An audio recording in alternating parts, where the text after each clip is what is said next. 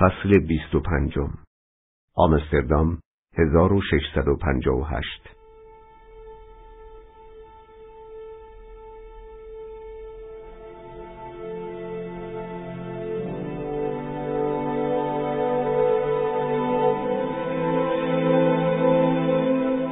اسپینوزا در کل سال بعد که دیگر باروخ نبود و برای همیشه بنتو شده بود البته در آثارش خود را بندیکت مینامید رابطی شبانی عجیبی با فرانکو داشت. تقریبا هر شب وقتی بنتو در تخت خواب آسمان دار اجدادیش در اتاق زیر شیروانی خانه واندننده دراز می‌کشید و منتظر بود تا خوابش ببرد تصویر فرانکو وارد افکارش می‌شد. ورودش آنقدر مخفیانه بود که بنتو به نحو عجیبی سعی نمی‌کرد تا بفهمد چرا اینقدر زیاد به فکر فرانکوست. ولی هیچ وقت دیگری به فرانکو فکر نمی‌کرد. ساعتهای بیداریش پر بود از تلاشهای فکری. این تلاشها برایش لذتی به همراه داشت که تا به حال تجربه نکرده بود. هرگاه خودش را همچون پیرمردی خردمند تصور می کرد که زندگیش را مرور می کند، می دانست که این روزها را از بهترین روزهای زندگیش می داند. این روزهای معاشرت با واندننده و دانشجویان دیگر، یادگیری لاتین و یونانی و درک موضوعات بزرگ جهان کلاسیک دنیای اتمی دموکریتوس. مثال خیر افلاتون محرک نامتحرک ارسطو و رهایی از علایق رواقیون. زندگی او در سادگیش زیبا بود. بنتو با تأکید اپیکور بر اینکه نیازهای انسان باید کم باشد و به سادگی به دست آید کاملا موافق بود. کل احتیاجاتش چیزی نبود جز یک اتاق غذا چند عدد کتاب کاغذ و مرکب و با دو روز تراشیدن عدسی عینک در هفته و تدریس عبری به دانشجویانی که می‌خواستند متون مقدس را به زبان اصلی بخوانند پول مورد نیازش را تأمین می‌کرد. آکادمی نه تنها کار و منزل بنتو را که زندگی اجتماعی را هم برای او فراهم کرده بود که دور از انتظارش بود. او می توانست شام را با خانواده واندننده و دانشجویانی که آنجا اقامت داشتند بخورد. ولی در عوض اغلب یک بشقاب نان و پنیر سفت هلندی با یک شم بر می داشت و برای مطالعه به اتاقش می رفت. غیبت اسپینوزا خانم واندننده را ناامید می کرد. او اسپینوزا را فردی خوش صحبت می دانست و سعی می کرد جامعه پذیری او را بالا ببرد. حتی غذاهای مطلوب اسپینوزا و با گوشت حلال می پخت ولی تلاشش بی اثر بود. زیرا او دیگر مطمئن شده بود که اسپینوزا به این چیزها بی توجه است و اهمیتی به غذا نمی‌دهد و به نان و پنیری و یک لیوان آبجو در روز و بعد از آن کشیدن پیپ قانع است. خارج از کلاس به غیر از دیر که به زودی به مدرسه پزشکی می‌رفت و البته کلارا ماریای باهوش و ستودنی با هیچ کدام از دیگر دانشجویان معاشرت نمی کرد. با وجود این بعد از مدت کوتاهی اغلب از دست آنها هم در می‌رفت و ترجیح می‌داد سراغ کتابخانه واندننده برود که دویست نسخه کتاب وزین و قدیمی داشت. هرچند که بنتو به نقاشی های خوب فروشگاه محصولات هنری در یکی از کوچه های کوچک شهر علاقه مند بود، به طور کلی علاقه اندکی به هنر داشت و در برابر تلاش های واندننده برای افزایش دادن احساسات زیبایی شناختیش در موسیقی، شعر و روایت مقاومت می کرد. ولی در برابر هواخواهی شدید استاد آکادمی از تئاتر هیچ مقاومتی ممکن نبود. واندننده اصرار داشت که فقط اگر با صدای بلند بخوانید درام کلاسیک را احساس کرده اید و بنتو در خواندن متون به شیوه تئاتری با دیگر دانشجویان همکاری می‌کرد. هرچند که از این مطلب بسیار مضطرب بود که آیا می‌تواند خطهای مربوط به خودش را درست بخواند یا نه. دوست نزدیک واندننده که مدیر تئاتر شهر آمستردام بود سالی دو بار به آکادمی اجازه می‌داد تا پیش روی والدین و دوستان دانشجویان نمایشی اجرا کنند. نمایش زمستان 1658 یعنی دو سال پس از تکفیر اسپینوزا خاجه نوشته ترنس بود و بنتو در آن نقش پارمنو بردهی با هوش را بازی می کرد. وقتی برای اولین بار به متنش نگاه کرد از اینکه این متن به او رسیده است پوزخندی زد. اگر میپندارید چیزهای نامقدر با عقل مقدر می‌شوند جز اینکه از طریق عقل به سمت دیوانگی روید کار دیگری انجام نداده اید.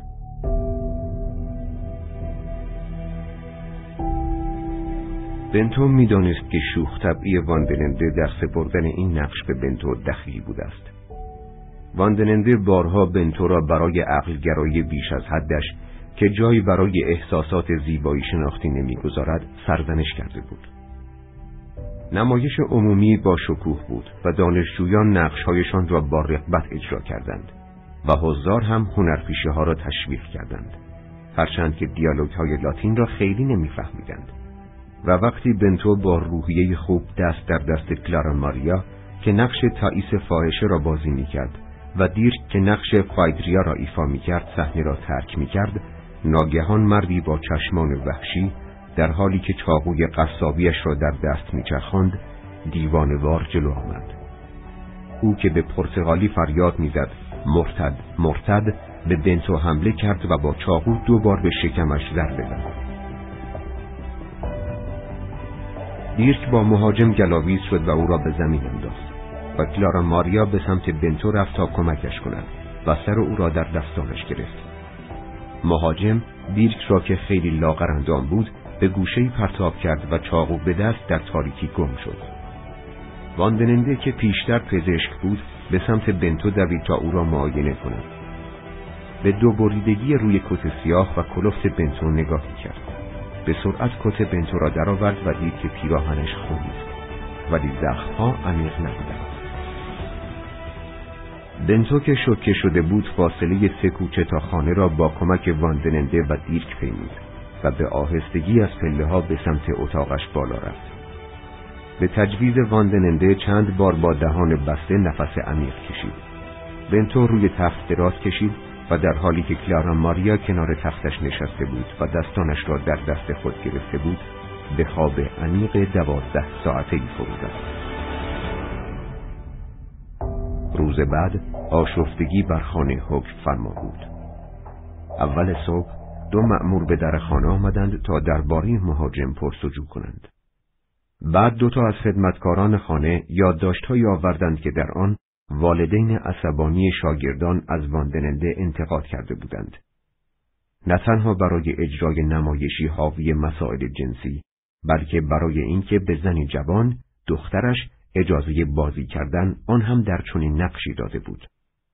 مدیر آکادمی که همچنان آرامشش را حفظ کرده بود از نامه ها شگفت زده شد و در عین حال از اینکه نمایش ترنس والدین کالوینیست را چقدر قلقلک داده است پوزخندی زد. شوخ طبعی او باعث آرامش خانواده شد و آقای مدیر به تدریس درسهای یونانی و کلاسیکش برگشت. در طبقه بالا بنتو مضطرب بود و دردی در سینش احساس می کرد. تصاویر حمله که به او شده بود بارها و بارها به ذهنش هجوم می آورد. فریاد مرتد، درخشش تیغه چاقو، فشار و بریدن چاقو از میان کتش و افتادنش بر زمین. او با سلاح همیشگیش شمشیر عقل خودش را آرام کرد ولی امروز این شمشیر هم حریف این ترس نبود. بنتو پافشاری می کرد. او سعی می کرد با کشیدن نفسهای طولانی نفس نفس زدنش را آرام و عمدن تصویر چهره ترسناک مهاجم را جلوی چشمش ظاهر کند. چهره ریشو با چشمانی دریده و دهانی کف کرده مانند یک سگ هار و تا زمان محو شدنش مستقیم بان خیره شود. بنتو زیر لب گفت آروم باش. فقط به این لحظه فکر کن. انرژی تو برای چیزی که نمی‌تونی کنترل کنی هدر نده. تو نمی‌تونی گذشته رو کنترل کنی. تو میترسی چون تصور می‌کنی این اتفاقات گذشته حالا اتفاق میفته. ذهنت این تصور رو ایجاد می‌کنه. ذهنت با در نظر گرفتن احساساتت این تصور رو ایجاد می‌کنه. فقط روی کنترل ذهنت تمرکز کن. ولی هیچ کدام از این فرمول های خوب که در دفترچهش یادداشت کرده بود نمی توانستند ضربان قلبش را کند کنند. دوباره سعی کرد تا با تعقل خودش را آرام کند. به یاد بیار که همه چیز در طبیعت علتی داره. تو، بنتو اسپینوزا، بخش ناچیزی از سلسله گسترده علل هستی. به خط سیر این مهاجم فکر کن. زنجیره بلندی از رویدادها که الزامن به حمله اون منتهی میشه. چه رویدادهایی؟ بنتو از خود پرسید. شاید سخنرانی های فتنانگیز خواخان باشد. شاید در زندگی شخصی گذشته یا حالش مشکلی داشته است. بنتو به این مسائل فکر می‌کرد و در اتاقش قدم می‌زد. بعد صدای در زدن آرامی به گوشش رسید. بنتو بلا فاصله در را باز کرد. پشت در کلارا ماریا و دیرک را دید که دست در دست هم ایستاده بودند. آنها به سرعت دستهایشان را از هم رها کردند و وارد اتاق شدند. کلارا ماریای دست پاچه گفت بنتو تو بلند شدی و راه میری؟ یه ساعت پیش در زدیم وقتی جواب ندادی نگات کردیم دیدیم خواب بودی. دیرک گفت خیلی خوبه که سر پا شدی. اونا هنوز اون دیوونه رو نگرفتن. ولی من خوب نگاش کردم و وقتی گرفتنش می‌تونم چهرش رو تشخیص بدم. اگه بگیرنش احتمالا مدت زیادی به زندان میفته. بنتو چیزی نگفت. دیرک به شکم بنتو اشاره کرد. خب بهتر نگاهی به زخمت بندازم. واندرنده از من خواست نگاهی بهش بندازم. دیرک به بنتو نزدیک شد و به کلارا ماریا اشاره کرد آنها را تنها بگذارد. ولی بنتو عقب رفت و سرش را به نشانه نفش تکان داد. نه نه، حالم خوبه. نه حالا، می‌خوام کمی بیشتر تنها باشم. بسیار خوب، یه ساعت دیگه برمیگردیم. دیرک و کلارا ماریا نگاهی مبهوت به یکدیگر کردند و از اتاق خارج شدند. حالا بنتو حس بدتری داشت. آنها دستان یکدیگر را گرفته بودند و وقتی او را دیدند دستان همدیگر را رها کردند. آن نگاه صمیمی که بینشان بود. فقط تا چند دقیقه پیش این دو نزدیکترین دوستانش بودند. همین شب گذشته بود که دیرک جانش را نجات داد. همین دیشب بود که شیفته اجرای کلارا ماریا و مسهور حرکاتش شده بود. شیفته حرکات اقواگر لبانش و لرزش ابروانش. و حالا ناگهان احساس می کرد از هر دوی آنها متنفر است. نمی توانست از دیرک تشکر کند یا حتی نامش را به زبان بیاورد. یا نمی توانست از کلارا ماریا متشکر باشد که دیشب کنار تخت او نشسته بود. بنتو به خودش گفت آروم باش. برگرد و از دور به خودت نگاه کن.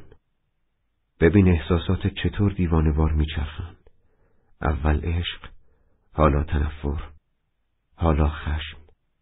عواطف چقدر دمدمی و زود گذرند. ببین چطور اول اینجا و بعد اونجا به دست دیگران دستخوش تلاطم شدی. اگه می‌خوای رشد کنی باید با گره زدن احساساتت به چیزی تغییر ناپذیر و ابدی بر عواطف چیرشی. دوباره ضربه یاران به در زده شد. آیا اوست؟ سپس صدای دلپذیر کلارا ماریا به گوش رسید. بنتو؟ بنتو می‌تونم بیام داخل؟ تلفیقی از امید و احساس در او به جوش آمد. بنتو بیدرنگ حس معلق بودن پیدا کرد و همه مسائل مربوط به ابدی و تغییر ناپذیر را فراموش کرد. شاید کلارا ماریا تنهاست و پشیمان شده است. شاید دوباره مثل دیشب دستان او را بگیرد. بیا تو. کلارا ماریا با نامه در دست وارد اتاق شد. بنتو، مردی این نامه رو به من داد تا بهت بدم. آشفته بود. با قدی کوتاه و لحجه قلیز پرتغالی.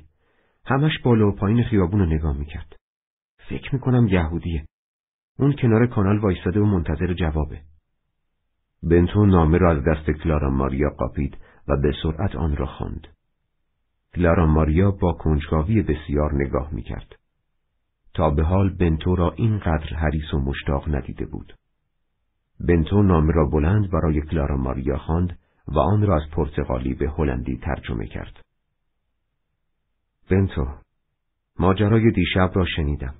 همه مردم جریان را می‌دانند. می‌خواهم امروز ببینمت. خیلی مهم است. من نزدیک تو هستم. جلوی خانه قایقی قرمز در سینگل منتظرم. می توانی بیایی؟ فرانکو بنتو گفت کلارا ماریا اون یه دوسته یگانه دوستی که از زندگی پیشینم برام باقی مونده باید ببینمش می‌تونم از پلا پایین برم نه بابا گفته که امروز نباید از پله ها بالا و پایین بریم به دوستت میگم فردا یا پس فردا بیاد. اون روی امروز تاکید کرده. باید به قضیه دیشب مربوط باشه. زخم من فقط یه خراشیدگیه. می‌تونم برم.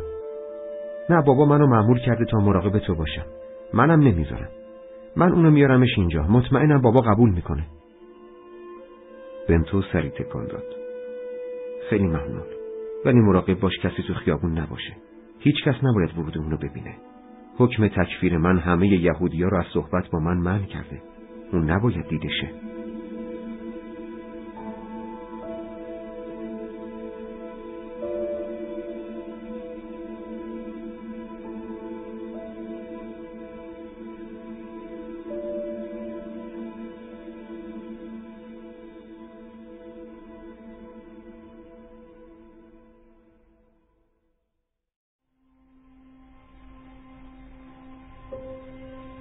ده دقیقه بعد کلارا ماریا با فرانکو برگشت.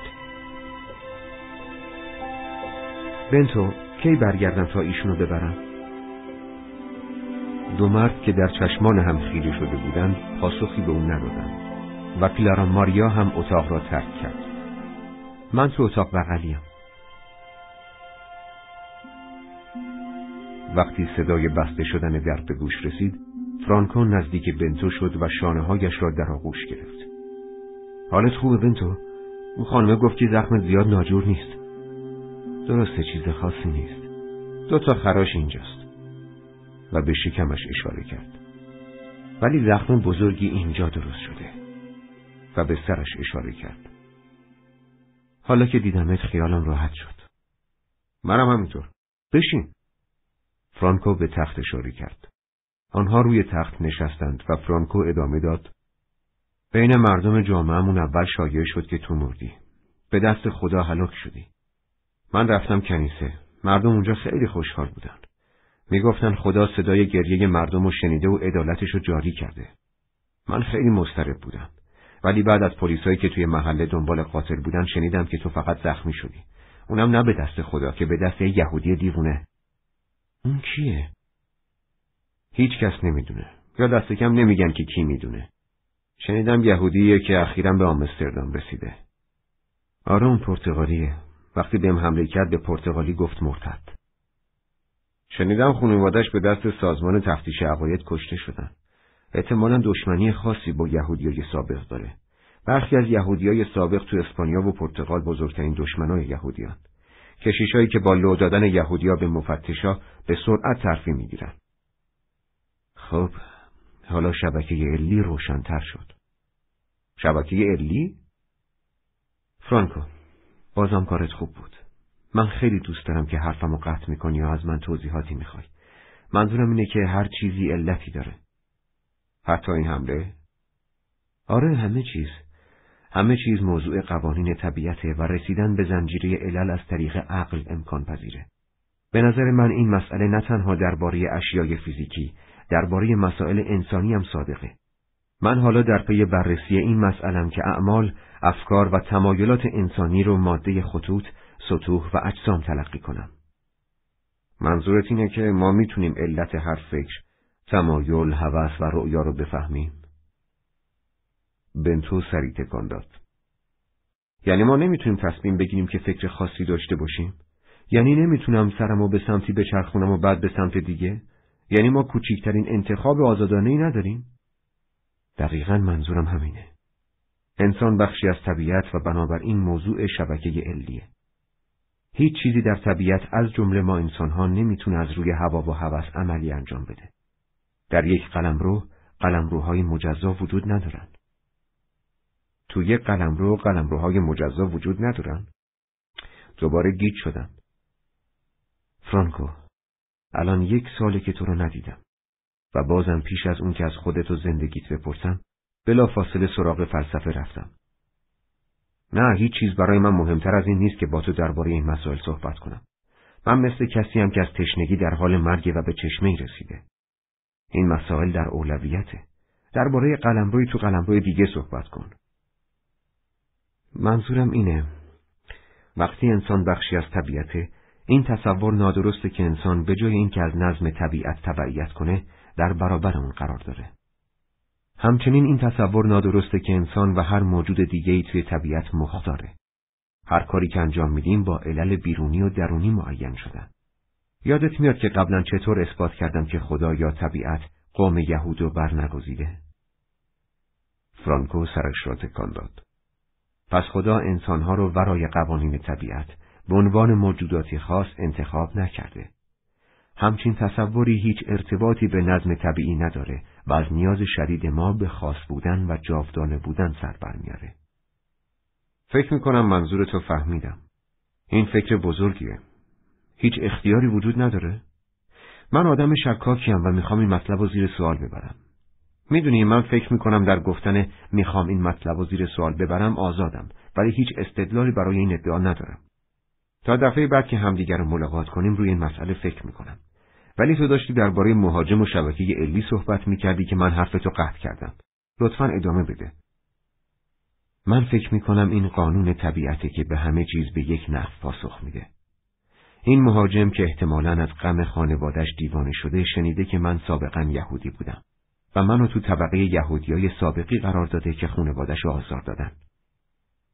استدلال عقلی درسته ولی باید تشویق دیگران به انجام دادن این کارم اضافه کنی. بنتو گفت اون دیگرانم خودشون موضوع شبکه علی هم. فرانکو مکسی کرد و سرش را تکان داد. می‌دونی چی فکر می‌کنم بنتو؟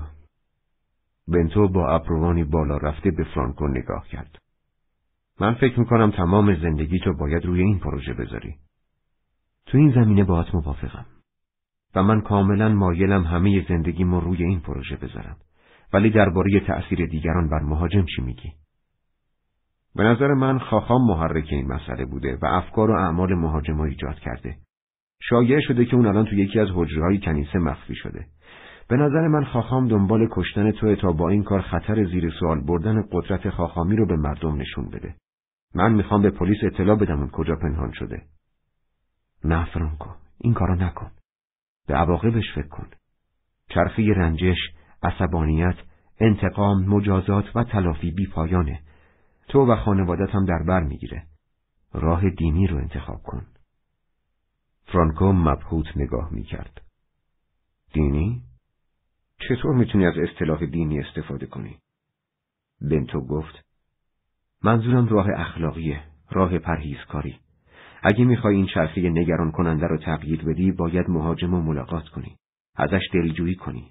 غمشو کاهش بدی و اونو آگاه کنی. فرانکو آرام سرش را تکان داد. گویی کم کم حرفهای بنتو را می‌فهمید. بنتو، کمی قبل به زخم عمیقی تو سرت اشاره کردی. این زخم چقدر جدیه؟ راستشو بخوای فرانکو، ترس منو فلج کرده. انگار قفسی سینم در حال انفجاره. هر چقدر از صبح تا حالا روش کار می‌کنم درست نمیشه. چطور روش کار می‌کنی؟ فقط به خودم یادآوری می‌کنم که هر چیزی علتی داره و چیزی که اتفاق افتاده رخ دادنش ضروری بوده.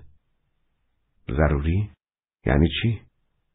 وقتی همه عوامل پیشتر رخ دادن این واقعه باید اتفاق بیفته. هیچ منعی در این قضیه وجود نداره. و یکی از مسائل مهمی که من یاد گرفتم اینه که کنترل کردن چیزایی که نمی‌تونیم کنترلشون کنیم غیر اقلانیه. من متقاعد شدم که این فکر درستیه. با وجود این تصویر این حادثه همش توی ذهنم میچرخه.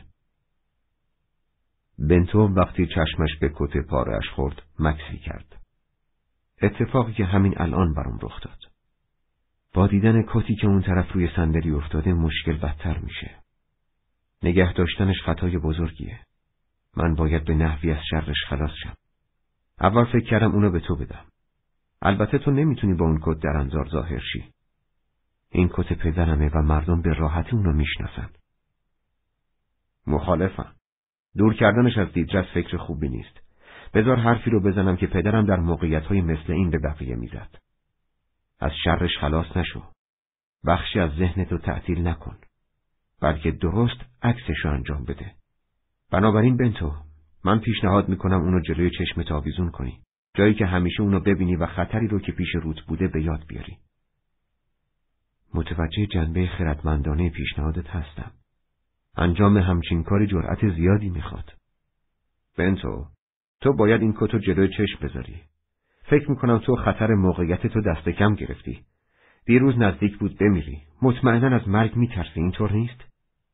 بنتو سرش را تکان داد. بله. هرچند که می‌خوام بر این ترسم چیرشم. چطوری؟ همه از مرگ میترسن. ترس اونا از نوع دیگه برخی از فیلسوفای باستان که من آثارشون رو خوندم در پی کم کردن ترس از مرگ بودن.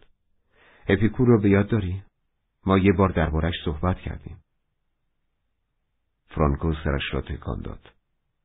آره همون که می‌گفت زندگی یعنی زیستن در آرامش. اصطلاحش چی بود؟ آتاراکسیا. اپیکور معتقد بود یکی از عوامل مخرب آتاراکسیا ترس از مرگه و برای کم کردن ترس شاگرداش از مرگ ادله مهمی برای اونا می آورد. مثل چی؟ اول اینکه اون می‌گفت هیچ زندگی پس از مرگی وجود نداره و دلیلی وجود نداره که بعد از مرگ از خدایان بترسیم. بعد میگه که مرگ و زندگی هیچ وقت با هم همزیستی نمی کنند. به عبارت دیگه جایی که زندگی هست مرگ نیست و جایی که مرگ هست زندگی نیست. کاملا منطقیه. ولی فکر نمی کنم وقتی نیمه شب بر اثر کابوس وحشتناک درباره مرگمون از خواب میپریم آرامش بخش باشه. اپیکور برهان دیگه هم داره به نام برهان تقارن که قوی تر از بقیه است. این برهان اثبات می‌کنه که نبودن در زمان بعد از مرگ با نبودن در زمان پیش از حیات یکیه و هرچند که ما از مرگ میترسیم از پیش از تولدمون که حالتی مشابه با مرگ نمیترسیم. بنابراین دلیلی وجود نداره که از مرگم بترسیم. فرانکو نفسی عمیق کشید. این برهان توجه منو به خودش جلب کرد بنتو. این برهان قدرت آرامش بخش زیادی داره. چون برهانی که قدرت آرامش بخش داره از این ایده حمایت می‌کنه که هیچ چیزی فی نفس خوب یا بد و یا لذت بخش یا ترسناک نیست. این ذهن ماست که همچین حالتهایی رو می‌سازه. به این جمله فکر کن فرانکو. این ذهن توست که این حالتها را ایجاد می کند. این ایده قدرتی واقعی داره و من معتقدم شفا دهنده زخممه. کاری که باید انجام بدم اینه که واکنش ذهنم و نسبت به ماجرای دیشب تغییر بدم. ولی هنوز نفهمیدم که چطور باید این کار انجام بدم. در عجبم که چطور در بین همچین ترسی هنوز تفلسف می‌کنی. باید این جریان و فرصتی برای فهمیدن تلقی کنم. چه چیزی از این مهمتری که پیش از هر چیز یاد بگیریم که این ترس از مرگ رو چطور کاهش بدیم. همین چند روز پیش بود که متنی از فیلسوف رومی سنکا میخوندم. اون میگه هیچ ترسی که خود را از ترس مرگ زدوده باشد یارای ورود به قلب را ندارد. یعنی اگه بر ترس از مرگ چیرشیم بر هر ترسی چیره شدیم. کم کم این شیفتگی تو را از ترس بیشتر می‌فهمم. مسئله واضحتر شده. ولی راه حل هنوز نامعلومه. متعجبم که اگر از مرگ میترسم به این دلیل که احساس پری می‌کنم. چی؟ منظورم پری در ذهنمه. من افکار نیمکاری زیادی دارم که توی ذهنم چرخ می‌زند و از اینکه ممکنه این افکار در نطفه خفشن عذاب می‌کشم. پس به اونا توجه کن بنتو و از اونا مراقبت کن. مواظب خودتم باش. هرچند که تو در مسیر تبدیل شدن به معلمی بزرگ قرار گرفتی توی همچین کاری خیلی خامی. به نظر من تو اصلا کینه و عداوت نداری و وجود همچین چیزی رو در دیگران دست کم می‌گیری. گوش کن. تو در خطری و باید آمستردام رو ترک کنی. تو باید از دید یهودیا دور شی. پنهان شو و در خفا فکر کن و بنویس. تو شمه معلم خوب و تو خودت داری. پیشنهاد خوبی به من دادی فرانکو. و من به زودی اونو عملی می‌کنم. ولی حالا نوبت توی که درباره زندگی حرف بزنی. نه هنوز. من فکری دارم که شاید به ترست کمک کنه. یه سوال دارم.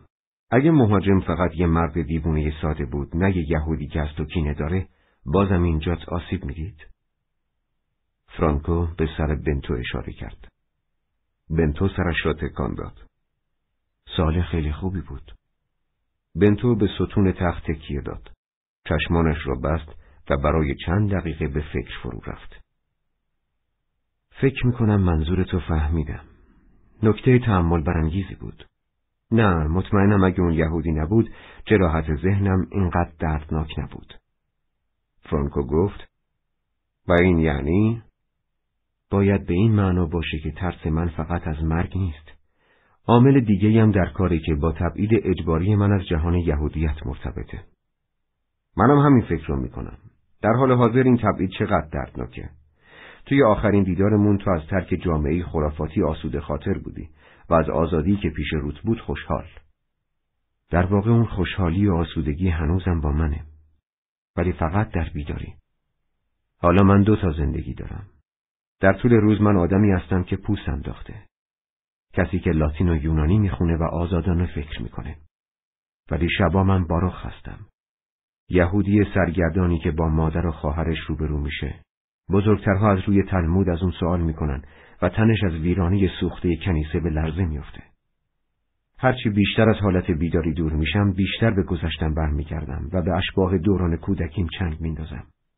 احتمالا از این مسئله شگفت زده خواهی شد فرانکو. تقریبا هر شب وقتی در تخت خواب دراز کشیدم و هنوز خوابم نبرده تو رو می‌بینم. امیدوارم شکل و ظاهرم خوب بوده باشه. بهتر از اونی که تصورش رو می‌کنی.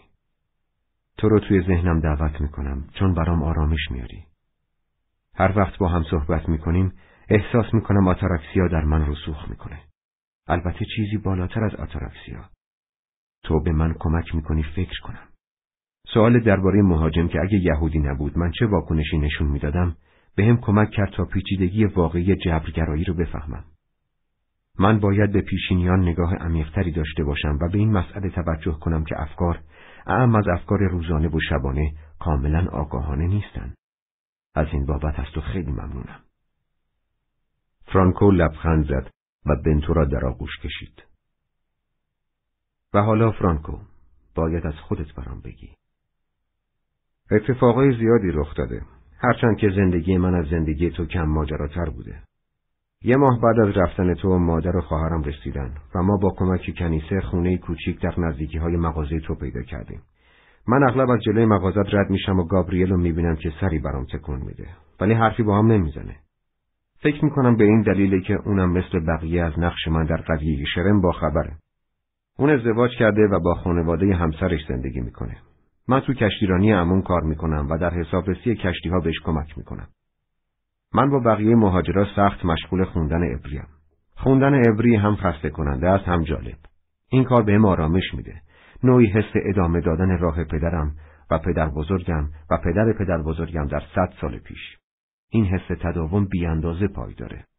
شوهر خواهرت سمایل الان خاخام شده و چهار دفعه تو هفته به ما درس میده. خاخامای دیگه حتی خاخام مرتشار کمتر از اون درس میده. از حرفای سموئل فهمیدم که حال خواهرت ربکا هم خوبه. دیگه چی می‌خوای بدونی؟ پسرموز یاکوب چطوره؟ اون به روتردام برگشت و من خیلی کم میبینمش. و یه سوال خیلی مهم. تو از وضعیتت راضی هستی فرانکو؟ بله ولی رضایتی تو هم واقعا. با شناختن چهره دیگه ای از زندگی که تو بهم نشون دادی زندگی ذهنی که من هنوز کاملا تجربهش نکردم احساس رضایت می‌کنم. از اینکه می‌دونم تو در ذهنم هستی و اکتشافات تو با من در میون می‌ذاری احساس آرامش می‌کنم. جهان من کوچیکتره و من می‌تونم از پیش برنامه های اونو ببینم. مادر و خواهرم همسری برام انتخاب کردند. دختر 16 ساله از اهالی روستامون تو پرتغال. ما تا چند هفته دیگه ازدواج می‌کنیم. من انتخابشون رو پذیرفتم. اون دختری خوشرو و دلپذیره و خنده بر لبان میاره. اون زن خوبی خواهد بود. آیا می‌تونی درباره علایقت باش صحبت کنی؟ فکر کنم اونم تشنه معرفته. اونم مثل بیشتر دخترای روستامون حتی خوندن بلد نیست. من آموزشش رو شروع کردم. ولی امیدوارم بیش از حد بهش آموزش ندی.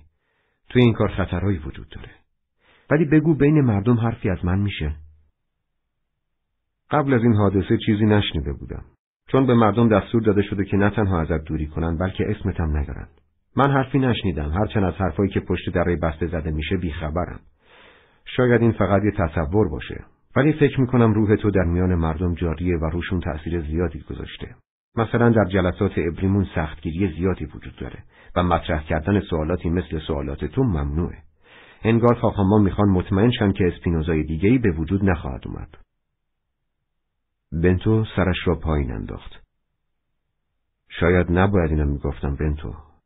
من آدم سنگدلیم. فقط زمانی می‌تونی بگی سنگدلی که حقیقت رو از من پنهان کنی. صدای در زدنی آرام و پس از آن صدای کلارا ماریا به گوش رسید. بنتو بنتو در را باز کرد. بنتو من باید هرچه زودتر برم. دوست تا کی میمونه؟ بنتو نگاهی پرسشگر به فرانکو کرد و او هم نجوا کنان گفت که باید هرچه سریعتر برود زیرا بهانه‌ای برای غیبت از کار ندارد. بنتو به کلارا ماریا پاسخ داد کلارا ماریا لطفا چند دقیقه به ما وقت بده. من تو اتاق موسیقی منتظرم. کلارا ماریا به نرمی در را بست. اون کیه بنتو؟ دختر مدیر مدرسه و معلم من. اون به من لاتین و یونانی درس میده. معلمت؟ غیر ممکنه. چند سالشه؟ تقریبا 16 سال. اون از 13 سالگیش به هم درس میده. اون شگفتآور و کاملا با بقیه دخترها متفاوته. ظاهرا تمایل و عشقی نسبت بهت داره. بله، منم همچین حسی بهش دارم. ولی بنتو تعمل کرد. عادت نداشت احساسات درونیش را با کسی در میان بگذارد. ولی امروز با نشون دادن همچین تمایلاتی به دوست و همکلاسیم غم منو دوچندان کرد. آه، حسادت. چقدر می‌تونه دردناک باشه. خیلی متاسفم بنتو. ولی مگه تو دفعه قبل از پذیرش تنها زندگی کردن و ترک اندیشه همسر داشتن صحبت نمی کردی؟ به نظر میاد خیلی پایبند شدی یا شاید از تنها زندگی کردن پشیمون شدی. پایبند و پشیمان من قطعا به زندگی ذهنی پایبندم و می‌دونم که هیچ وقت نمی‌تونم مسئولیت یه خانواده را بپذیرم و اینم می‌دونم که ازدواج یک یهودی با یه مسیحی غیر قانونیه و کلارا ماریا کاتولیکه یک کاتولیک خرافاتی. پس تو برای چیزی که واقعا نمی‌خوای و نمی‌تونی اونو داشته باشی اینقدر ناراحتی؟ درسته. خوشم اومد که درست زدی به هدف به تنهایی من. و تو گفتی که عاشقشی و اون خودش عاشق دوستته؟ من تا قبل از امروز عاشقش بودم. اون به هم کمک کرد تا پس از شرم به اینجا بیام. و دیشب جونم رو نجات داد. مرد خوبیه. داره پزشک شه. ولی تو دوست داری کلارا ماریا بیشتر از اون به تو علاقه من باشه. هرچند که می‌دونی این مسئله هر سه شما رو ناراحت می‌کنه. بله درسته. و بیشتر به تو متمایل شه بیشتر از داشتنت ناامید میشه. بله این مسئله انکارناپذیره. ولی تو عاشق اونی و سعادتش رو می‌خوای. و اگه اون ناراحت باشه تو آزار نمی‌بینی؟ بله بله بله. درست میگی. و سوال آخر تو گفتی کلارا ماریا کاتولیک اینطور نیست؟ و کاتولیکا عاشق تشریفات دینی و معجزاتن. بنابراین اون چطور می‌تونه با اندیشه های تو درباره یکی انگاشتن خدا با طبیعت و همچنین تکذیب تشریفات دینی و معجزات ارتباط برقرار کنه؟ من هیچ وقت درباره همچین نظرهایی باهاش حرف نزدم. چون اونی نظرها و شاید خودتم رد کنه. بنتو تایید کرد. همه حرفات درسته فرانکو. من خیلی برای آزادیم تلاش کردم. حالا آزادیمو رها کردم و اسیر کلارا ماریا شدم. وقتی بهش فکر می‌کنم نمی‌تونم به افکار مهمتر فکر کنم. تو این مورد روشنه که من آقای خودم نیستم بلکه اسیر عواطف شدم. هرچند که عقل راه درست رو به هم نشون میده اصرار دارم که به مسیر نادرست بیافتم. این یه داستان قدیمی بنتو. ما همیشه اسیر عشق میشیم. چطور باید خودتو از این بند رها کنی؟ فقط زمانی می‌تونم همچین کاری انجام بدم که خودم رو مطلقا از لذتهای حسی ثروت و شهرت رها کنم. اگر به عقل بی توجه باشم اسیر احساسات میشم. فرانکو که بلند شده و آماده رفتن بود گفت بله بنتو. ما می‌دونیم که عقل از پس احساس بر نمیاد بله. فقط احساسی قوی می‌تونه حریف یک احساس بشه. کار من مشخصه. باید یاد بگیرم عقل رو به احساس تبدیل کنم. فرانکو که به سمت اتاق موسیقی می‌رفت زیر لب گفت تبدیل عقل به احساس کار عجیبیه. دوست دارم دفعه بعد که همدیگر رو ملاقات کردیم درباره پیشرفت تو این کار برام حرف بزنیم.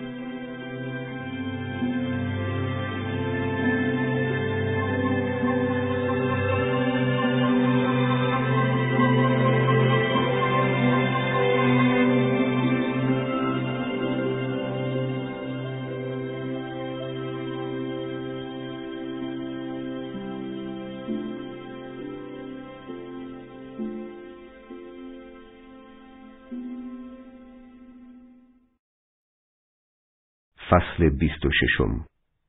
برلین بیست و ششم مارس 1923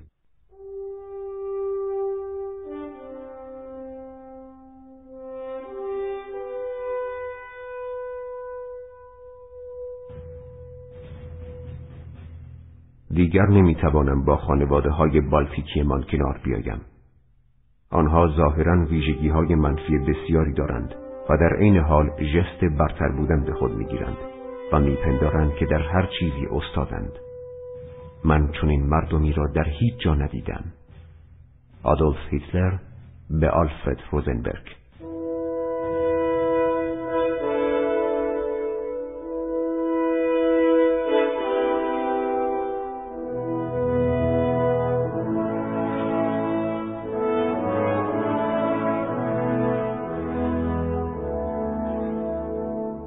فردریش عزیز. با احترام من باید ملاقات بعدی من را لغو کنم. چون این سومین باری است که این کار را می کنم لطفا دیگر برایم وقت نگذار. من تمایل بسیاری دارم تا با تو مشاوره کنم ولی واقعا وقت ندارم. هفته گذشته هیتلر از من خواست تا به جای دیتریش کارت سردبیر فولکیش با باختر شوم.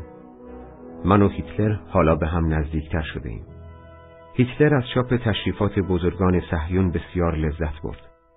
هفته گذشته با کمک یک حامی بخشنده من به روزنامه با تیراژ روزانه سی و سه هزار نسخه تبدیل شد و تو حالا می توانی نسخه هایی از روزنامه ما را در روزنامه فروشی های برلین پیدا کنی. هر روز بحرانی برای گزارش کردن وجود دارد. آینده آلمان روز به روز نامتعادل تر می شود. مثلا در حال حاضر ما باید تصمیم بگیریم که چگونه حریف فرانسویانی شویم که به روهر حمله کرده بودند زیرا او پرداختهای قرامت جنایتبار آنها را کشف کرده بود و افزایش تورم روز به روز ما را به لبه پرتگاه نزدیکتر می کند. می توانی باور کنید دلار امریکا که سال گذشته 400 مارک بود امروز صبح به 20 هزار مارک رسیده است. باور می کنی که کارفرمایان در مونیخ روزی سه بار به کارگرانشان حقوق می دهند؟ در برلین هم اینطور است زن و شوهر با هم کار می کنند و صبح یک بار حقوق می گیرند. بعد زن به سرعت می رود تا پیش از بالا رفتن قیمتها صبحانه بخرد بعد دوباره ظهر حقوق می گیرد که این بار بیشتر شده است و به سرعت به دنبال خرید نهار می رود. دیروز با صد هزار مارک می توانست چهار سوسیس بخرد ولی امروز نمی تواند بیش از سه عدد بخرد. دفعه سوم هم پس از پایان کار حقوق می گیرد. که این بار هم نرخ حقوقش بالاتر است.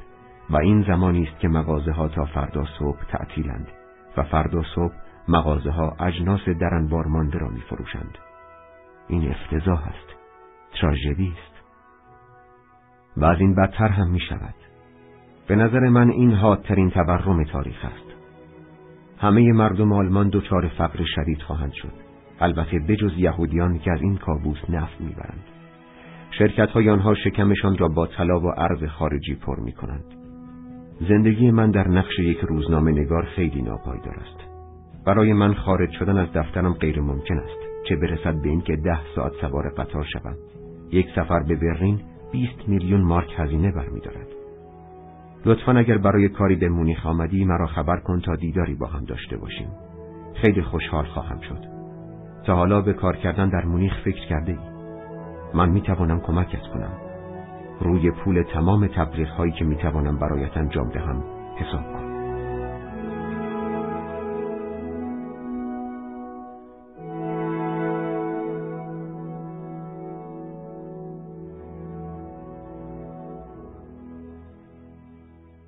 دکتر کارل آبراهام نامه را خواند و آن را به فردریش پس داد. می‌خواید چه جوابی بهش بدید؟ نمی‌دونم. می‌خواستم با شما دربارش صحبت کنم. اونو یادتون میاد. چند ماه پیش حرفایی رو که باهاش زدم واسهتون توضیح دادم. ناشر تشریفات بزرگان صهیون چطور می‌تونه یادم رفته باشه؟ من بعد از اون دیگه آقای روزنبرگ رو ندیدم. فقط چند تا نامه نوشته. ولی یه نسخه از روزنامه دیروزش آوردم. فقط یه نگاهی به تیتر اصلیش بندازین. سوء استفاده از کودکان در فاحش خانه های وین. بسیاری از یهودیان مسئولند. دکتر آبراهام با نگاه کردن به تیتر سرش را از روی انزجار تکان داد و پرسید و تشریفاتو چطور؟ خوندینش؟ فقط خلاصش و چند تا از استدلالاش که خیلی فریبکاران است. فریبکاری عینی و در عین حال خطرناک. شک ندارم که مریض شما روزنبرگ اینو می‌دونه. متخصصان مطمئن یهودی به من گفتن که تشریفات دستپخت نویسنده بدنام روس سرژ نیلوسه که تزار رو ترغیب کرده که یهودیا سعی دارن بر روسیه حاکم بشن. تزار بعد از خوندن تشریفات چند تا قتل عام انجام داد. فردریش گفت خب سوال من اینه که یه همچین مریضی رو که همچین اعمال زشتی انجام میده چطور میشه درمان کرد؟ چطور از انتقال متقابلم استفاده کنم؟ من ترجیح میدم انتقال متقابل رو واکنش عصبی درمانگر به بیمار تلقی کنم. توی این مورد احساس شما مبنای عقلانی داره.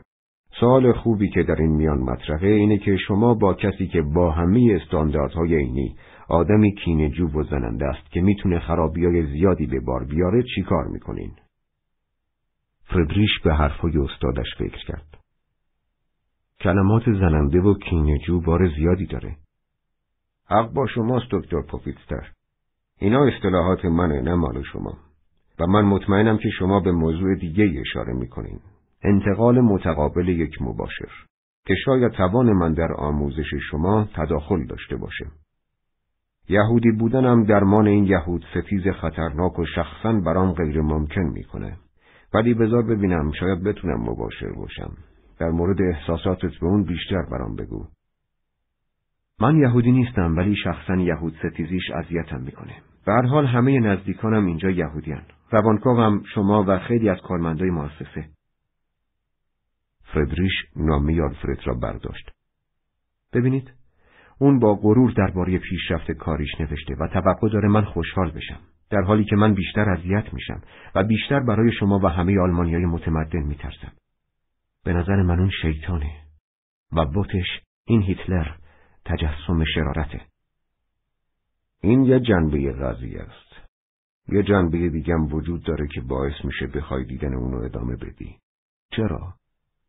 قبلا در این باره صحبت کردیم من به روانکاوی کسایی که باهاشون گذشته مشترکی داشتم علاقه مندم.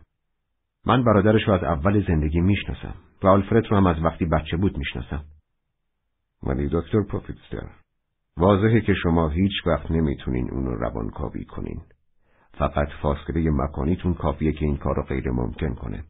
در بهترین حالت می‌تونین چند جلسه جسته و گریخته باهاش داشته باشین که هیچ وقت با چنین جلساتی نمی‌تونین کار عمیقی رو گذشتش کنین. بله حق با شماست. باید دلیل دیگه ای داشته باشه.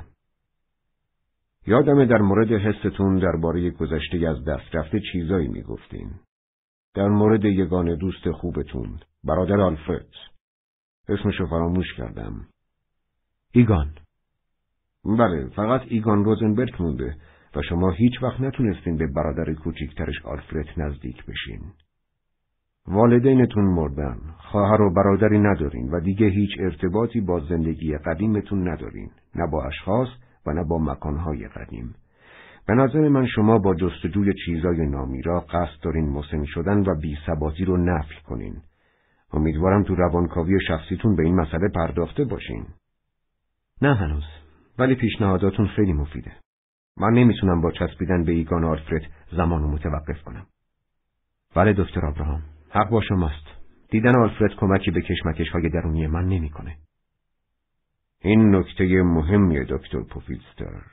بازم تکرار می‌کنم. دیدن آلفرد نمی‌تونه کمکی به کشمکش های درونی شما بکنه. شما باید با روانکاوی خودتون این کشمکش ها رو حل کنین. درست نمیگم؟ فردریش تسلیم شد و سرش را تکان داد. خب بازم می‌پرسم. چرا می‌خوای آلفرد رو ببینی؟ مطمئن نیستم. می‌دونم اون آدم خطرناکیه، آدمی که تنفر پخش می‌کنه. با وجود این هنوز اونو پسرکی که پشت در ایستاده تلقی می‌کنم، نه مردی که شیطانه. من فکر می‌کنم اون راه اشتباه رفته. نه اینکه واقعا شیطانه. اون واقعا به این مزخرفات نژادی باور داره و افکار و اعمالش دقیقا مطابق با فرضیات هیوستون استوارت چمبرلینه. من فکر نمی کنم اون یه مریض روانی، یه سادیست یا یه آدم وحشی باشه. اون خیلی کمرو، متزلزل و ترسوه. اون با بقیه ارتباط ضعیفی داره و فقط امیدواره که رهبرش هیتلر اونو دوست داشته باشه. با وجود این ظاهرا از محدودیتاش آگاه و به نحو شگفتآوری آماده است تا درمان بشه. پس هدف شما در درمان اینه که شاید من خام باشم ولی این درست نیست که اگه من بتونم کمی اونو به اخلاق پایبند کنم اون خرابکاری کمتری می‌کنه این از هیچ کاری نکردن بهتره شاید بتونم بهش کمک کنم تا متوجه بشه که یهودی ستیزیش خیلی غیر اقلانیه اگه تو توی تحلیل یهود ستیزی موفق بشی باید جایزه نوبل بهت بدن جایزه ای که فروید هنوز نتونسته بگیره چطور می‌خوای این کارو بکنی؟ هنوز نمی‌دونم فاصله کارو خراب کرده و مشخصا این هدف منه نه هدف مریض و هدف اون؟ اون چی می‌خواد؟ هدف آشکار اون داشتن ارتباطی موثرتر با هیتلر و افراد دیگه حزبه من باید قاچاقی هدفی بزرگتر باسش درست کنم. تو قاچاقچی خوبی هستی؟ فقط یه تازه کارم ولی یه فکری دارم. بهتون گفتم که بهش اسپینوزا درس میدم. خب در بخش چهار اخلاق بخش چیره شدن بر قید و بند احساسات عبارتی هست که توجه همو به خودش جلب کرده. اسپینوزا میگه عقل از پس احساس بر نمیاد و باید عقل رو به احساس تبدیل کرد. آه جالبه. خب چطور می‌خوای این کارو بکنی؟ روش دقیقی تو ذهنم ندارم ولی می‌دونم که باید اونو نسبت به خودش کنجکاف کنم. همه به خودشون علاقه مندن؟ آیا همه می‌خوان همه چیزهایی مربوط به خودشونو بدونن؟ من که اینطوریم باید انگیزه ایجاد کنم. کنجکاوی فرد به خودش. چارچوب درمانی جالبیه دکتر پوفیتستر یه راه اصیله. امیدوارم اونم باید همکاری کنه منم هر کاری از دستم بر بیاد انجام میدم. ولی میترسم نقصی تو استدلالت وجود داشته باشه. چه نقصی؟ تعمیم افراطی. روانکاوا با هم فرق دارن. ما آدمای عجیبی هستیم. بیشتر آدمای دیگه کنجکاویای احساسیشون درباره ذهن و با کسی در میون نمی‌ذارن. تا اینجا که شنیدم اهداف اون به کلی با اهداف تو فرق داره. چیزی که اون می‌خواد اینه که پیش نازیا عزیزتر بشه پس حواست به خطر این کار باشه. ممکنه درمان تو فقط اوضاع رو واسه ماها بدتر کنه. بذار بیشتر توضیح بدم. اگه تو موفق بشی که به روزنبرگ کمک کنی تا پیش هیتلر عزیزتر بشه فقط اونو شریرتر کردی. فهمیدم. کار من اینه که بهش کمک کنم تا هدفی کاملا متضاد قبول کنه. این که به اون بفهمونم که از جان گذشتگیش برای عزیزتر شدن نزد هیتلر غیر اقلانیه و اینکه این حس رو توی آلفرد کم کنم. دکتر آبراهام به شاگرد جوانش لبخند زد. دقیقا. من عاشق این جدیتت هستم فرکش کی می‌دونه؟ شاید بتونی این کارو بکنی بذار ببینم کنفرانسی تو مونیخ برگزار میشه که به بهانه اون بتونی به اونجا بری و جلسات تو بالفرد ادامه بدی.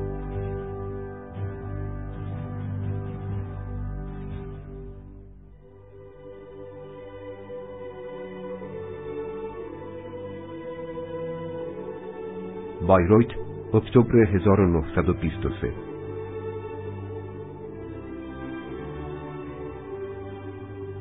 آلفرد علا رقم فشار کاریش قصد داشت حتما هیوستون استوارت چمبرلین را ببیند و به سادگی هیتلر را ترغیب کرد تا با او همراه شود. هیتلر هم خیلی از بنیانهای قرن بیستم چمبرلین تأثیر گرفته و مدعی بود که چمبرلین در کنار دیتریش اکارت و ریشارد واگنر تا آخر عمر اولین معلمانش خواهند بود. چمبرلین در بایرویت در وانفرید در خانه بزرگ واگنر به همراه همسرش دختر واگنر و کوزیما بیوه 86 ساله واگنر زندگی می کرد. دویست و چهل کیلومتر رانندگی تا بایرویت برای آلفرد لذت بخش بود. این اولین سفر او با مرسدس هیتلر بود و فرصتی بود تا چند ساعتی با هیتلر تنها باشد. پیشخدمت به آنها خوش آمد گفت و آنان را به طبقه بالا راهنمایی کرد. چمبرلین آنجا در صندلی چرخدارش نشسته بود. پتوی پشمی آبی و سبزی روی پایش انداخته بود و از پنجره بزرگ حیات درونی خانه واگنر را نگاه می کرد. چمبرلین از اختلال عصبی مرموزی رنج می برد که عملا او را فلج کرده بود و نمی توانست درست صحبت کند. او هفتاد سال داشت ولی خیلی پیرتر به نظر می رسید. پوستش لک و پیست داشت. چشمانش گود افتاده بود و نیمی از صورتش به سبب انقباز ازولانی از شکل طبیعی افتاده بود. چمبرلین که به چهره هیتلر چشم دوخته بود، هر از گاهی سرش را تکان می‌داد. گویی حرفهای هیتلر را می‌فهمید. او اصلا به روزنبرگ نگاه نکرد. هیتلر به جلو خم شد. دهانش را به گوش چمبرلین نزدیک کرد و گفت من حرفای شما را تو کتاب گرانقدرتون بنیانهای قرن بیستم می پرستم. نژاد آلمانی در نبردی مرگبار با یهودیان قرار گرفته است. در این جنگ نه تنها از توپ، از هر سلاح دیگری هم در جامعه و زندگی انسان استفاده می شود. چمبرلین سری تکان داد و هیتلر ادامه داد. آقای چمبرلین، من همون کسیم که این جنگو به خاطر شما راه میندازه. بعد درباره برنامه 25 مادهیش و عزم راسخش برای داشتن اروپایی خالی از یهودیان توضیحات مفصلی داد. چمبرلین با حرارت سرش را تکان می‌داد و هر از گاهی می گفت بله، بله. بعد وقتی هیتلر از اتاق بیرون رفت تا با کوزیما خصوصی صحبت کند، روزنبرگ با چمبرلین تنها شد به او گفت که در سن شانزده سالگی مانند هیتلر شیفته بنیانهای قرن بیستم شده بوده و بسیار مدیون اوست. سپس به جلو خم شد و مانند هیتلر دهانش را به گوش چمبرلین نزدیک کرد و محرمانه به او گفت من دارم یک کتاب می نویسم و امیدوارم کتابم ادامه دهنده کار شما تو قرن اخیر باشه. شاید چمبرلین لبخندی زده بود. صورتش آنقدر از شکل طبیعی افتاده بود که نمی‌شد نظری قطعی داد. آلفرد ادامه داد. ایده ها و حرفای شما باید تو صفحه صفحه کتاب من باشه. تازه کارم رو شروع کردم. این یه پروژه پنج ساله است و کارهای زیادی باید انجام بدم. یه بخش از پایان کتاب با خودم آوردم. وقتی نماد بیداری پرچمی با صلیب شکسته زندگی دوباره یگان مرام رای شود روزهای مقدس آلمانی ها دوباره باز خواهد گشت. چمبرلین ناله ای کرد. شاید گفته بود بله، بله. آلفرد به صندلیاش تکیه داد و به اطراف نگاه کرد. هیتلر هنوز پیدایش نبود. آلفرد دوباره به سمت گوش چمبرلین خم شد. معلم عزیز، من به کمکتون احتیاج دارم. مسئله مسئله اسپینوزاست. به من بگین چطور این یهودی آمستردامی تونسته کتابایی بنویسه که بزرگترین متفکرای آلمان از جمله گوته جاویدان به اون احترام بذارن. این چطور ممکنه؟ چمبرلین با حالتی آشفته سرش را تکان می‌داد و صدای عجیب از خودش در میآورد که آلفرد از میان آن فقط توانست یا یا را تشخیص دهد. کمی بعد چمبرلین به خوابی عمیق فرو رفت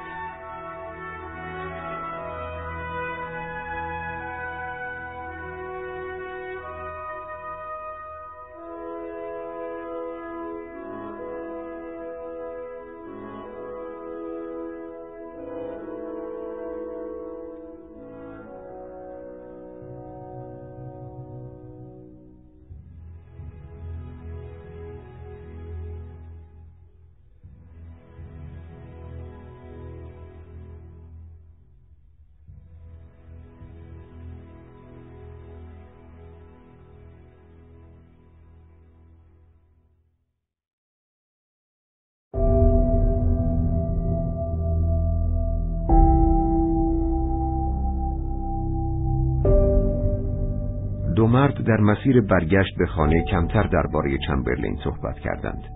چون آلفرد برنامه دیگری داشت. او قصد داشت هیتلر را متقاعد کند که زمان آن رسیده است تا حزب دست به عمل بزند. آلفرد واقعیت های اساسی را به هیتلر یادآوری کرد. آلفرد گفت آشوب آلمان گرفته. افزایش تورم مهار نشدنیه. چهار روز پیش هر دلار امریکا هفتاد و پنج هزار مارک آلمان بود ولی الان شده صد و پنجاه میلیون. دیروز میوه فروش واسه نیم کیلو سیب زمینی 90 میلیون مارک ازم گرفت و مطمئنم که به زودی قیمت روزنامه به یک میلیارد مارک هم می‌رسه. هیتلر از روی خستگی سری تکان داد. او بارها این مسائل را از آلفرد شنیده بود. آلفرد ادامه داد. و ببین که چقدر کودتا شده. کمونیستا تو ساکسونی کودتا کردن. رایشفر تو پروس شرقی. کاپ تو برلین. کودتای جدایی طلبان راین. ولی آلمان و کل بایرن یه دینامیته که آماده انفجاره مونیخ پر از احزاب دست راستی که با دولت تو برلین مخالفن. ولی ما از همه اونا سرتر و پرقدرتتریم و سازماندهیمون از همهشون بهتره. زمان زمان ماست. من دارم پشت سر هم تو روزنامه مقاله های تحریکامیز می نویسم و مردم آماده حرکت اصلی حزبمون می‌کنن. هیتلر نامطمئن به نظر می آلفرد به او فشار آورد. وقتت رسیده. تو باید همین الان شروع کنی. یا اینکه زمان از دست بدی.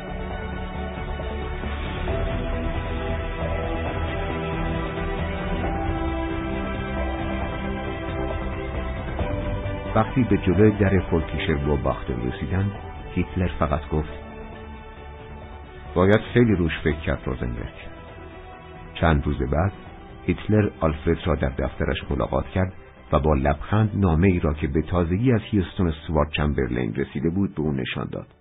و بخشی از آن را با صدای بلند خواند. 23 سپتامبر 1923 با احترام فراوان آقای هیتلر عزیز. هنگام آمدن سرزده ایتان با چشمان خودتان دیدید که حرف زدن چقدر برایم مشکل است. ولی من باید چند کلامی با شما صحبت کنم. من شگفت زده بودم که چرا شمایی که مردم را از خواب و روزمرگی بیدار کرده اید باعث شدید که برای نخستین بار بعد از آن روز سرنوشت ساز در اوت 1914 همان روزی که این بیماری موزی برای اولین بار مرا فلج کرد خوابی آسوده و طولانی داشته باشم حالا فهمیدم که این دقیقا مشخصی شخص شماست. بیدار کننده واقعی در این حال حامل صلح هم هست. این آرامشی که شما برای من برمغان آوردید به حالت چشمان و دستانتان مربوط است. چشم شما تقریبا مانند یک دست کار می کند. شخص را می گیرد و نگاه می دارد. و شما در متمرکز کردن حرفهایتان در هر لحظه روی یک شنونده خاص توانایی منحصر به فردی دارید. دستانتان هم مانند چشمانتان بسیار گویا هستند. چون این انسانی حامل آرامش برای ارواح آزاردیده بدبخت است. به ویژه وقتی خودش را برای خدمت به میهنش پیشکش می کند. حتی برای یک لحظه تزلزلی در ایمان من به امپراتوری آلمان به وجود نخواهد آمد. هرچند که اعتراف می کنم که امیدهایم ضعیف شدند. شما در یک دم حالت روحی مرا منقلب کردید. آلمان باید هیتلری به دنیا می آورد تا زنده بودنش را اثبات می کرد. اعمال شما شواهد بیشتری ارائه می کنند. زیرا اعمال و شخصیت افراد به یکدیگر وابستند. من توانستم بدون نگرانی بخوابم. دلیلی وجود نداشت تا مرا دوباره بیدار کند. خدای من نگهدارتان باشد. هیوستون ستوارت چمبرلین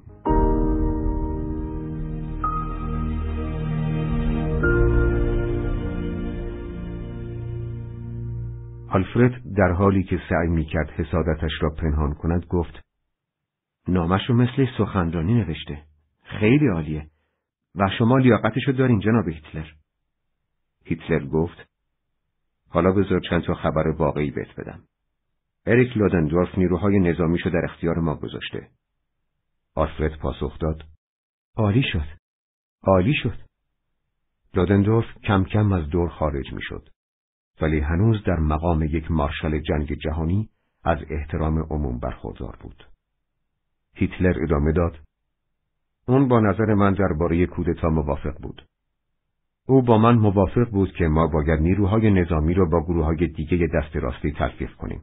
حتی گروه های سلطنت طلب و جدای طلبان بایند. بعد به نشست اسرانی هشتم نوامبر حمله کنیم و چند تا از دولت مردای بایرنی رو بدزدیم. و با زور اسلحه اونا رو مجبور کنیم تا رهبری منو قبول کنن. روز بعد تا مرکز شهر به سمت وزارت جنگ راهپیمایی می‌کنیم و با کمک گروگانمون و مارشال لودندورف بر ارتش آلمان پیروز میشیم. بعد مثل موسولونی که تا روم راهپیمایی کرد، ما تا برلین سرخ راهپیمایی می‌کنیم و دولت دموکراتیک آلمان رو ساقط می‌کنیم.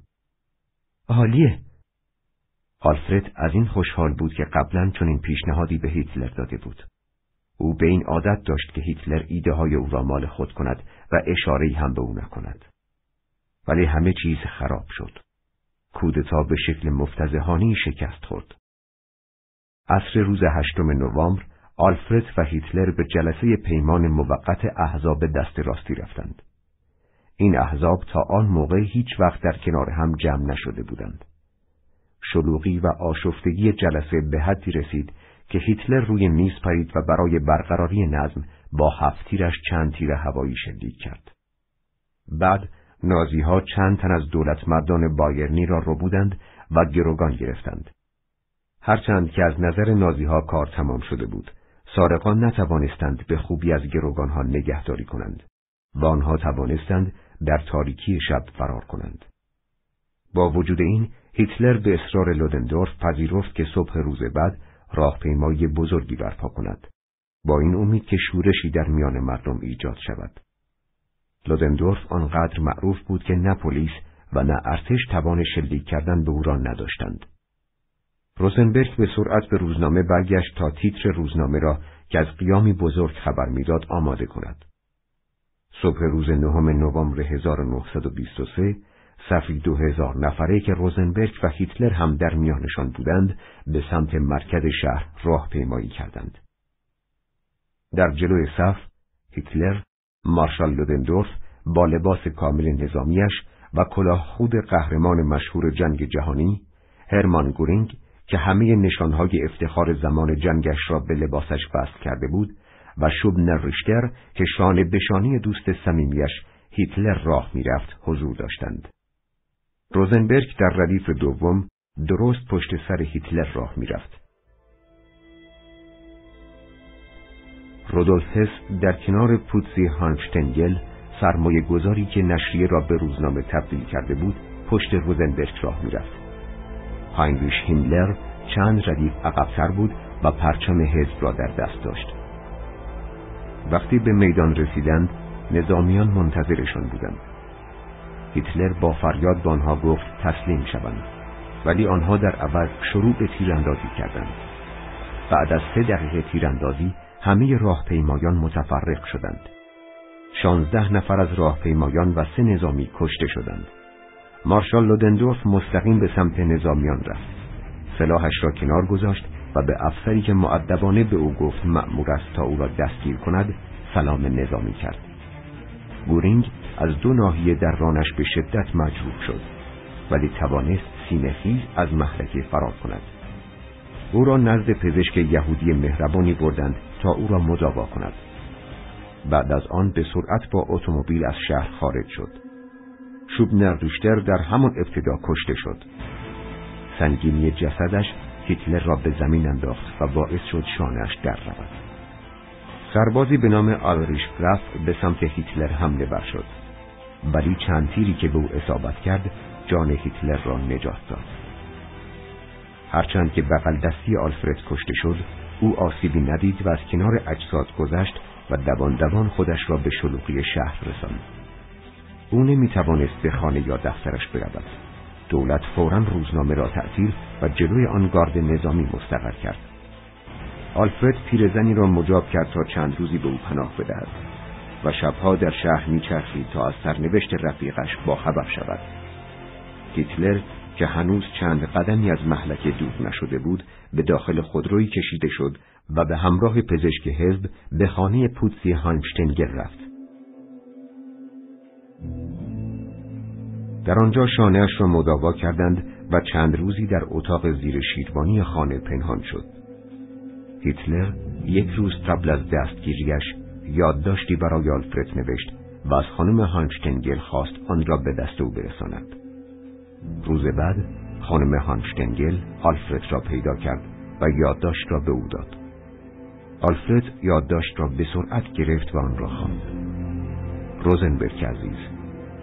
از حالا به بعد جنبش را رهبری کن. آدولف هیتلر.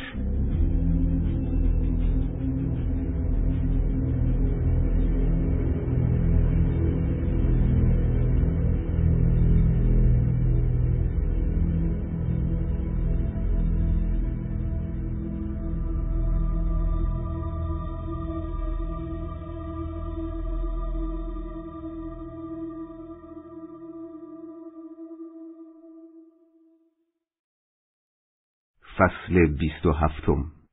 رینزبورخ 1662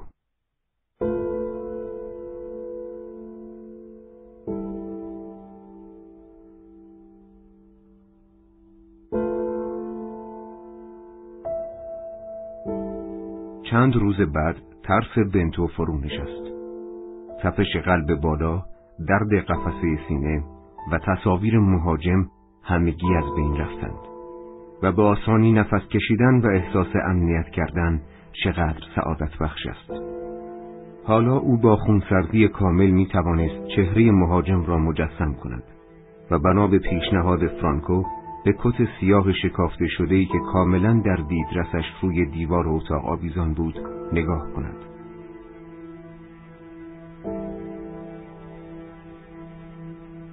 بنتو تا ماهها پس از آن حمله و ملاقات فرانکو به مکانیسم چیره شدن بر وحشت فکر می کرد. او چطور دوباره تعادل فکری خود را به دست آورد؟ آیا این مسئله به این دلیل نیست که او علتهای محرک این تهاجم را دریافته بود؟ بنتو به این توضیح اتکا کرد. این توضیح خوب و اقلانی به نظر می آمد. با وجود این او در خصوص دلبستگی قویش به قدرت فاهمه شک داشت. به هر حال فاهمه در اول کار و پیش از آمدن فرانکو کمکی به او نکرده بود. هرچه بیشتر به این مسئله فکر می کرد، بیشتر به این نتیجه می رسید که فرانکو نقشی مهم در بهبودش داشته است. بنتو می دانست که وقتی فرانکو رسید او در بدترین وضعیتش بود. ولی پس از آمدن او کم کم حالش بهبود یافت. ولی فرانکو دقیقا چه کار کرده است؟ شاید کار اصلیش این بوده که اجزای این وحشت را تشریح کرده و نشان داده که آشفتگی بنتو بر پایه این واقعیت استوار است که مهاجمش یک یهودی بوده است. به دیگر سخن این ترس با درد مدفون شده جدا شدن از مردم جامعهش تقویت شده است. این مسئله شاید قدرت شفابخشی فرانکو را توجیه کند. نه تنها او به روندی اقلانی کمک کرد، بلکه حضور خود یک حضور یهودی را عرضه کرد و احتمالا این مسئله اهمیت بیشتری داشت.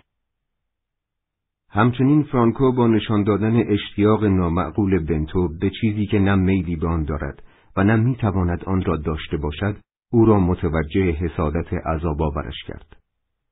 بنتو سعی کرد تا دوباره آرامش خود را به دست آورد و دوستیش با کلارا ماریا و دیرک را هم از سر گرفت. با وجود این وقتی کلارا ماریا گردنبند مرواریدی را که دیرک به او داده بود به گردن انداخته بود یک بار دیگر ابرهای تیره ذهن بنتو را اشغال کردند. وقتی چند روز بعد آنها نامزدیشان را اعلام کردند، این ابرها به طوفان مهیب تبدیل شدند. این بار عقل پیروز شد. بنتو متوجه حسادتش شد و به احساساتش اجازه نداد تا خللی در رابطهش با این دو دوست خوب ایجاد شود. با این همه بنتو خاطره دستان کلارا ماریا را که سر تا سر شب بعد از حمله دستانش را گرفته بود از یاد نبرد. او همچنین به یاد داشت که فرانکو چطور شانه هایش را بغل کرده بود یا اینکه چطور دستان گابریل را می گرفت. ولی دیگر نمی توانست کسی را لمس کند. چقدر بدنش به چنین چیزی نیاز داشت. گاهی اوقات خیالات در آغوش کشیدن کلارا ماریا یا خال مارتایش که او هم زن جذابی بود دزدکی به ذهنش خطور می کنند ولی به سرعت هم از آنجا پاک می شوند. اشتیاقهای شبانه هم مشکل دیگری است. بنتو درهای ذهنش را باز می‌گذارد تا هر رؤیایی وارد آن شود.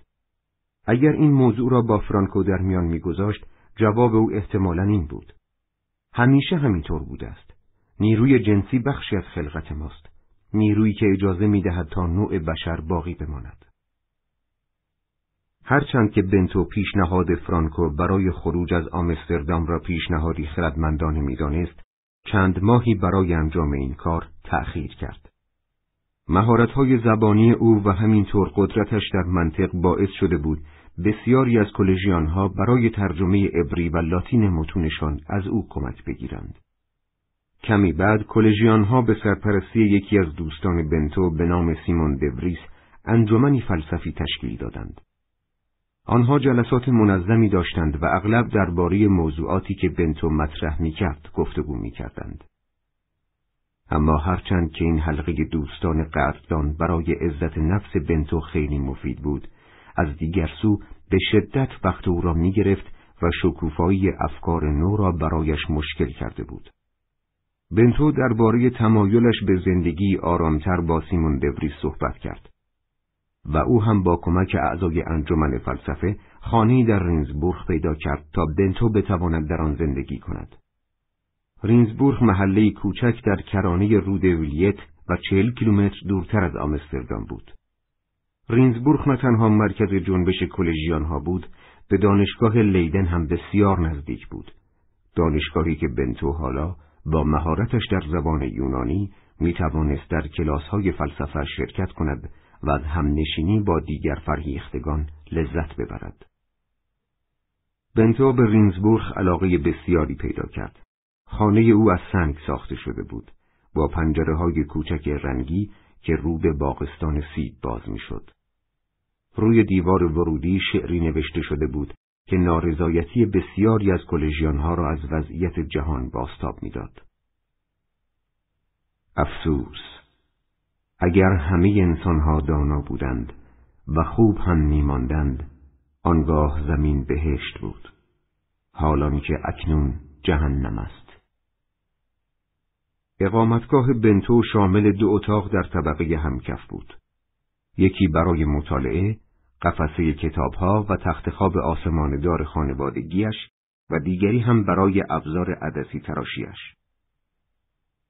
دکتر هومان جراح به همراه همسرش در نیمه دیگر خانه زندگی می کردند که شامل آشپزخانه، اتاق نشیمن و اتاق خوابهایی در طبقه بالا بود که با راه پله شیبدار به طبقه همکف وصل می شد. بنتو برای غذایش کمی بیشتر کرایه می‌داد و وعده های غذاییش را در کنار دکتر هومان و همسر خوشمشربش صرف می‌کرد. گاهی اوقات پس از یک روز طولانی مطالعه کردن و عدسی تراشیدن، مشتاقانه منتظر غذا خوردن با آنها بود. ولی وقتی درگیر ایده خاصی بود، بنا به عادت قدیمش چندین روز در اتاق خود غذا می‌خورد. به درختان برومند سیب در باغستان خیره می‌شد و فکر می‌کرد و مینوشت. یک سال به بهترین نحو گذشت. یک روز صبح در ماه سپتامبر بنتو با احساس درد و بیمیلی از خواب بیدار شد. با وجود این تصمیم گرفت مطابق برنامهش به آمستردام برود تا عدسی هایی را که برای تلسکوپ درست کرده بود به مشتری بدهد. علاوه بر آن دوستش سیمون دبریس منشی انجمن فلسفی کلژیان برای او دو سخنرانی در جلسه اولین بخش کارهای جدید بنتو آماده کرده بود. بنتو نامه را که سیمون این اواخر برای او فرستاده بود از کیفش درآورد و آنها را بازخوانی کرد. دوست بزرگوارم من بی صبرانه منتظر رسیدن شما هستم. گهگاه از اینکه ما با چنین فاصله از هم دور هستیم از خودم شکایت می کنم. خوشا به حال دکتر هومان که زیر یک سقف با شما زندگی می کند و می تواند در موقع صرف شام یا پیاده روی درباره بهترین موضوعات با شما گفتگو کند. هرچند که از هم فاصله داریم، شما در ذهن من هستید. به ویژه در نوشته هایتان وقتی آنها را می‌خوانم و ورق می‌زنم. ولی نوشته هایتان زیاد برای اعضای انجمن ما واضح نیستند. به همین دلیل ما دوره جدید از جلسات را شروع کردیم و منتظر توضیحات شما بر این متون سخت هستیم تا اینکه با راهنمایی شما بهتر بتوانیم از این حقایق در برابر دینداران خرافاتی دفاع کنیم و در برابر حمله به کل جهان مقاومت کنیم. جان نثار شما سی جی دوریس بنتو وقتی نامه را تا کرد هم خوشحال و هم ناراحت بود. از یک سو از عبارات خوب سیمون شاد بود ولی از دیگر سو به لحن ستایش آمیزش شک داشت. بیشک رفتن به رینزبورگ تصمیمی عاقلانه بود. از آن عاقلانه تر خارج شدن از آمستردام بود. او مسافتی کوتاه را تا اوستخست پیاده روی کرد. در آنجا با 21 استیوور سوار ترکشویت صبح شد. قایقی که از طریق ترکوارت کوچک کانالی که اخیرا احداث شده بود و مستقیما به آمستردام می رسید، مسافران را به آمستردام می رسند. اگر چند استیوور بیشتر می پرداخت، می توانست داخل اتاقک بنشیند. ولی آسمان آفتابی بود. بنتو در عرشه نشست و عنوان نامه را دوباره خواند. رساله‌ای درباره اصلاح عقل.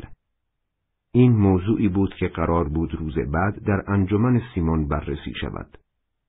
او با جستجوهایی که شخصا برای رسیدن به سعادت انجام داده بود شروع کرده بود. تجربه به من آموخت هر چیزی که زندگی اجتماعی را احاطه کرده ناچیز و بیهوده است. فهمیدم هیچ کدام از موضوعات ترس من فی نفسه در بردارنده چیزهای خوب یا بد نیستند که بتوانند ذهن مرا متأثر از خود کنند. در نهایت به این نتیجه رسیدم که باید بررسی کنم که آیا ممکن است که خیر واقعی وجود داشته باشد تا بتواند به تنهایی ذهن مرا تحت تأثیر قرار دهد؟ یعنی آیا چنین چیزی وجود دارد تا مرا قادر سازد که به سعادتی عالی، مداوم و بیپایان برساند یا نه؟ بعد توضیح می دهد که با پذیرش باورهای فرهنگی که در آنها بالاترین خوبیها رسیدن به ثروت شهرت و لذت حسی است نمی‌توان به چنین هدفی رسید. او اصرار می کند که خوب برای سالم بودنش خوب نیست.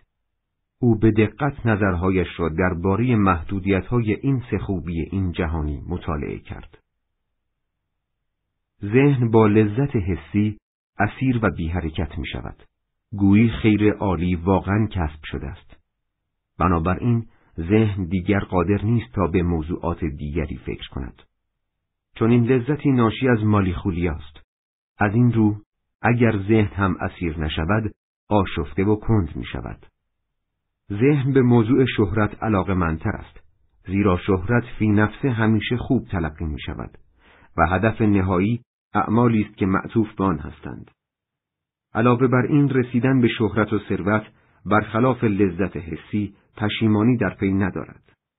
هرچه بیشتر کسب کنیم مشتاقتر می‌شویم و در نتیجه بیشتر تحریک می‌شویم تا هر دوی آنها را افزایش دهیم.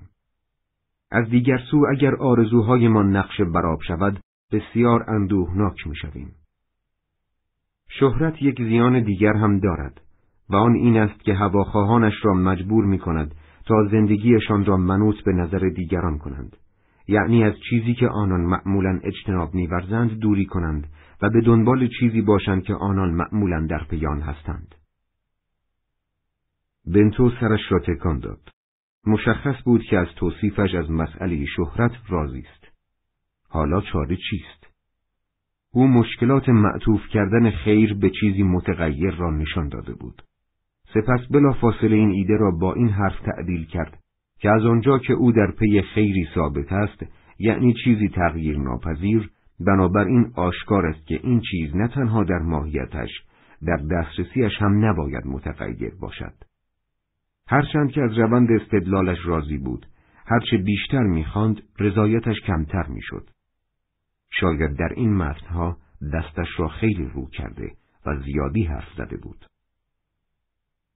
بنابراین خودم را در حالت خطرناکی یافتم و خود را مجبور کردم تا با تمام قوا به دنبال راه حلی باشم حتی اگر متغیر باشد.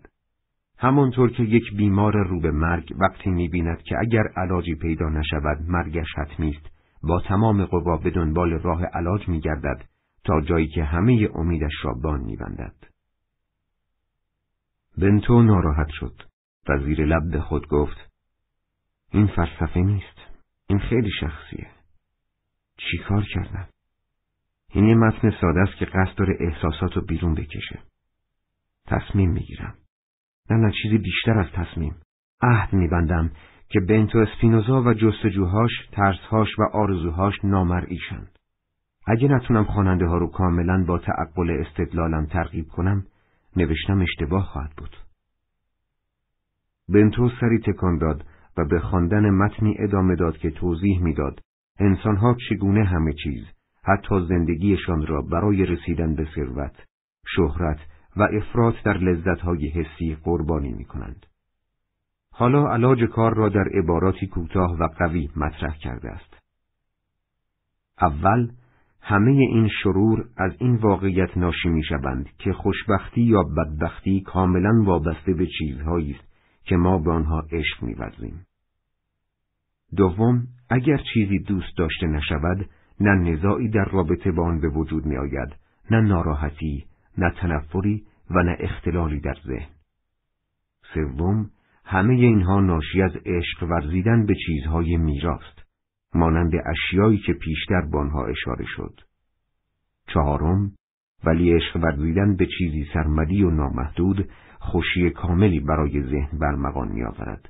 خوشی که فی نفسه با ناراحتی در نمی آمیزد. به همین دلیل است که باید به آن داشت و با تمام قوا به دنبال بود. دیگر نتوانست بخواند. سرش گیج رفت. چشمانش را بست و چرتی پانزده دقیقه زد. بعد از آن که بیدار شد، اولین چیزی که دید گروهی بیست تا سی نفره از مردم بود که در کنار کانال دور هم جمع شده بودند. آنها چه کسانی بودند؟ کجا می رفتند؟ وقتی ترک شویت به این گروه نزدیک شد و از آنها عبور کرد، بنتو نمی توانست چشم از آنها بردارد. از ایستگاه بعدی هنوز پیاده یک ساعت تا خانه سیمون راه بود، جایی که بنتو قرار بود شب را در آنجا بگذراند. ولی بنتو ناگهان کیفش را برداشت، از قایق پایین پرید و به سمت آن گروه رفت. کمی بعد که بیشتر به آنها نزدیک شده بود متوجه شد که مردان این گروه که لباس کارگران هلندی به تن داشتند عرقچین به سر کرده بودند. بله، بیشک آنها یهودی بودند. ولی یهودیان اشکنازی که او را نمی شناختند. بنتو نزدیکتر شد. گروه در منطقه مسطحی روی لبه کانال دور رهبرشان جمع شده بودند. مردی که بیشک خاخامشان بود. مردی که دقیقا روی لبه کانال ایستاده بود و دعا می‌خواند. پیرزنی چهارشانه و کوتاه که هایش را با پارچه سیاه و سنگینی پوشانده بود، مدتی بنتو را زیر نظر داشت. بعد آهسته به سمت او رفت.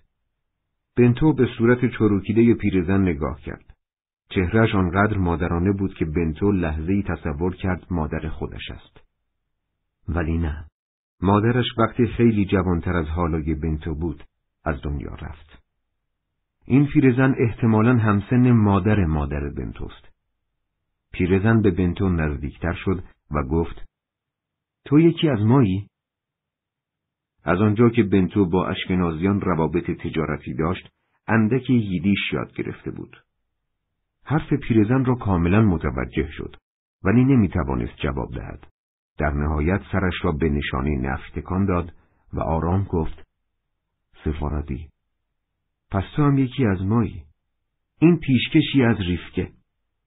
پیرزن از جیب پیشبندش تکیه بزرگی نان تازه درآورد و به کانال اشاره کرد.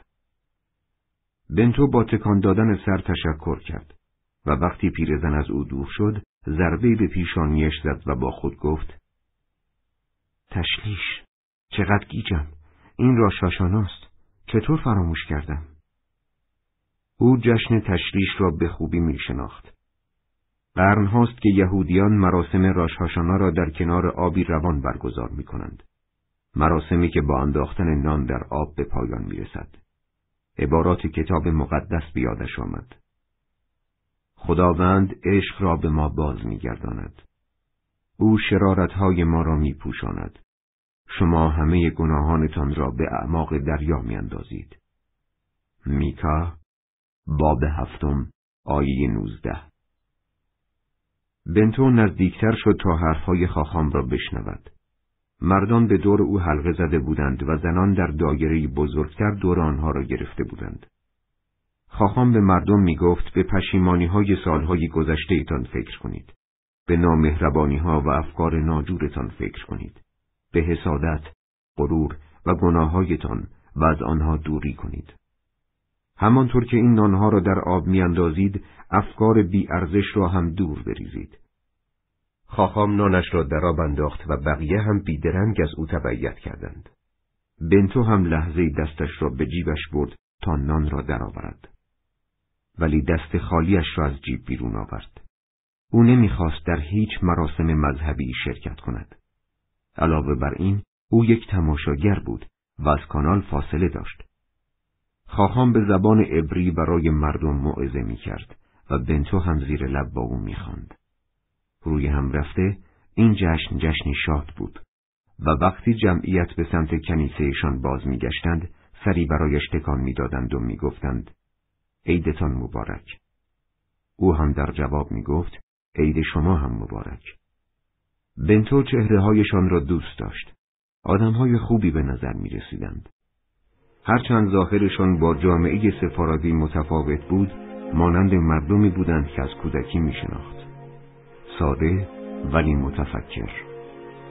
با هم راحت بودند و متانت به خرج می دادند. دلش برای مردمش تنگ شده بود. آه دلش برای آنها تنگ شده بود. وقتی در راه خانه سیمون لغمه لغمه نان ریفکی را می‌خورد به این تجربهش فکر می‌کرد. بیشک او قدرت گذشته را دست کم گرفته بود. مهر گذشته ماندگار بود. پاک نمی‌شد. گذشته حال را رنگامیزی می کند و تأثیر بسیاری بر اعمار و احساسات دارد. بنتو با وضوحی بیش از گذشته دریافت که افکار و احساسات ناخداگاه بخشی از شبکه علیند. پس خیلی چیزها روشن شده بود. قدرتی که فرانکو برای شفا بخشی داشت. کشش شیرین و پرقدرت جشن تشلیش. حتی مزه فوقلاده نان ریفتی که او آرام آرام آن را می جلید. قطعا چیز دیگری را که دریافته بود این بود که ذهنش نوعی تقویم نامرئی دارد. هرچند که او راشهاشانا را فراموش کرده بود، بخشی از ذهنش به خاطر داشت که امروز شروع سال جدید است. شاید این علم مخفی بود که پشت بیماری که کل روز او را میازرد پنهان شده بود. او با گامهایی بشاش به سوی آمستردام و خانه سیمون دوریس می‌رفت.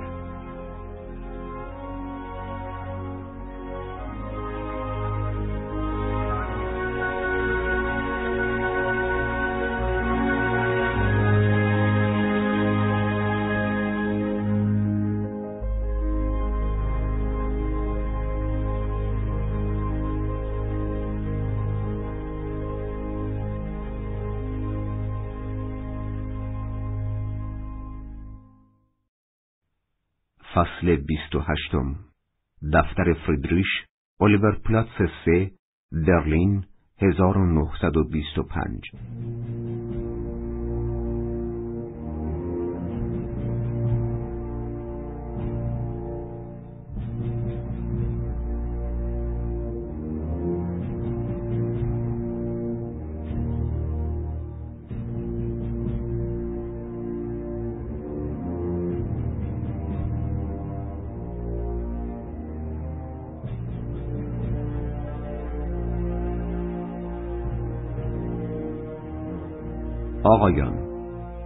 زیرا این شما نیستید که درباره ما قضاوت می کنید این قضاوت را دادگاه سرمدی تاریخ انجام داده است. هزاران بار ما را گناهکار خطاب کرده است. الهه دادگاه سرمدی تاریخ به اظهارنامه دادستان و رأی این دادگاه پوزخند خواهد زد و برای آنها خواهد گریست. زیرا این الهه به ما ادای دین می کند بخش پایانی سخنرانی هیتلر در دادگاه مونیخ در 1924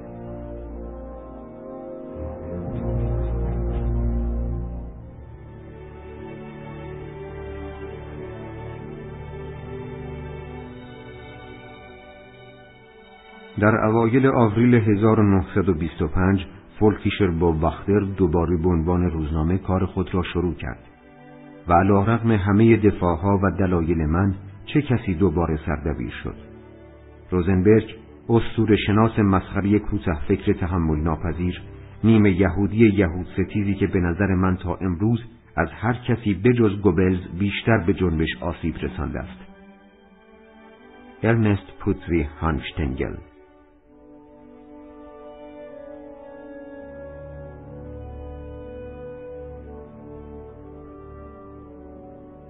نوشته هیتلر منو کاملا مبهوت کرد فردریش. باید خودت با چشمای خودت ببینیش. همیشه تو کیف پولم میذارمش.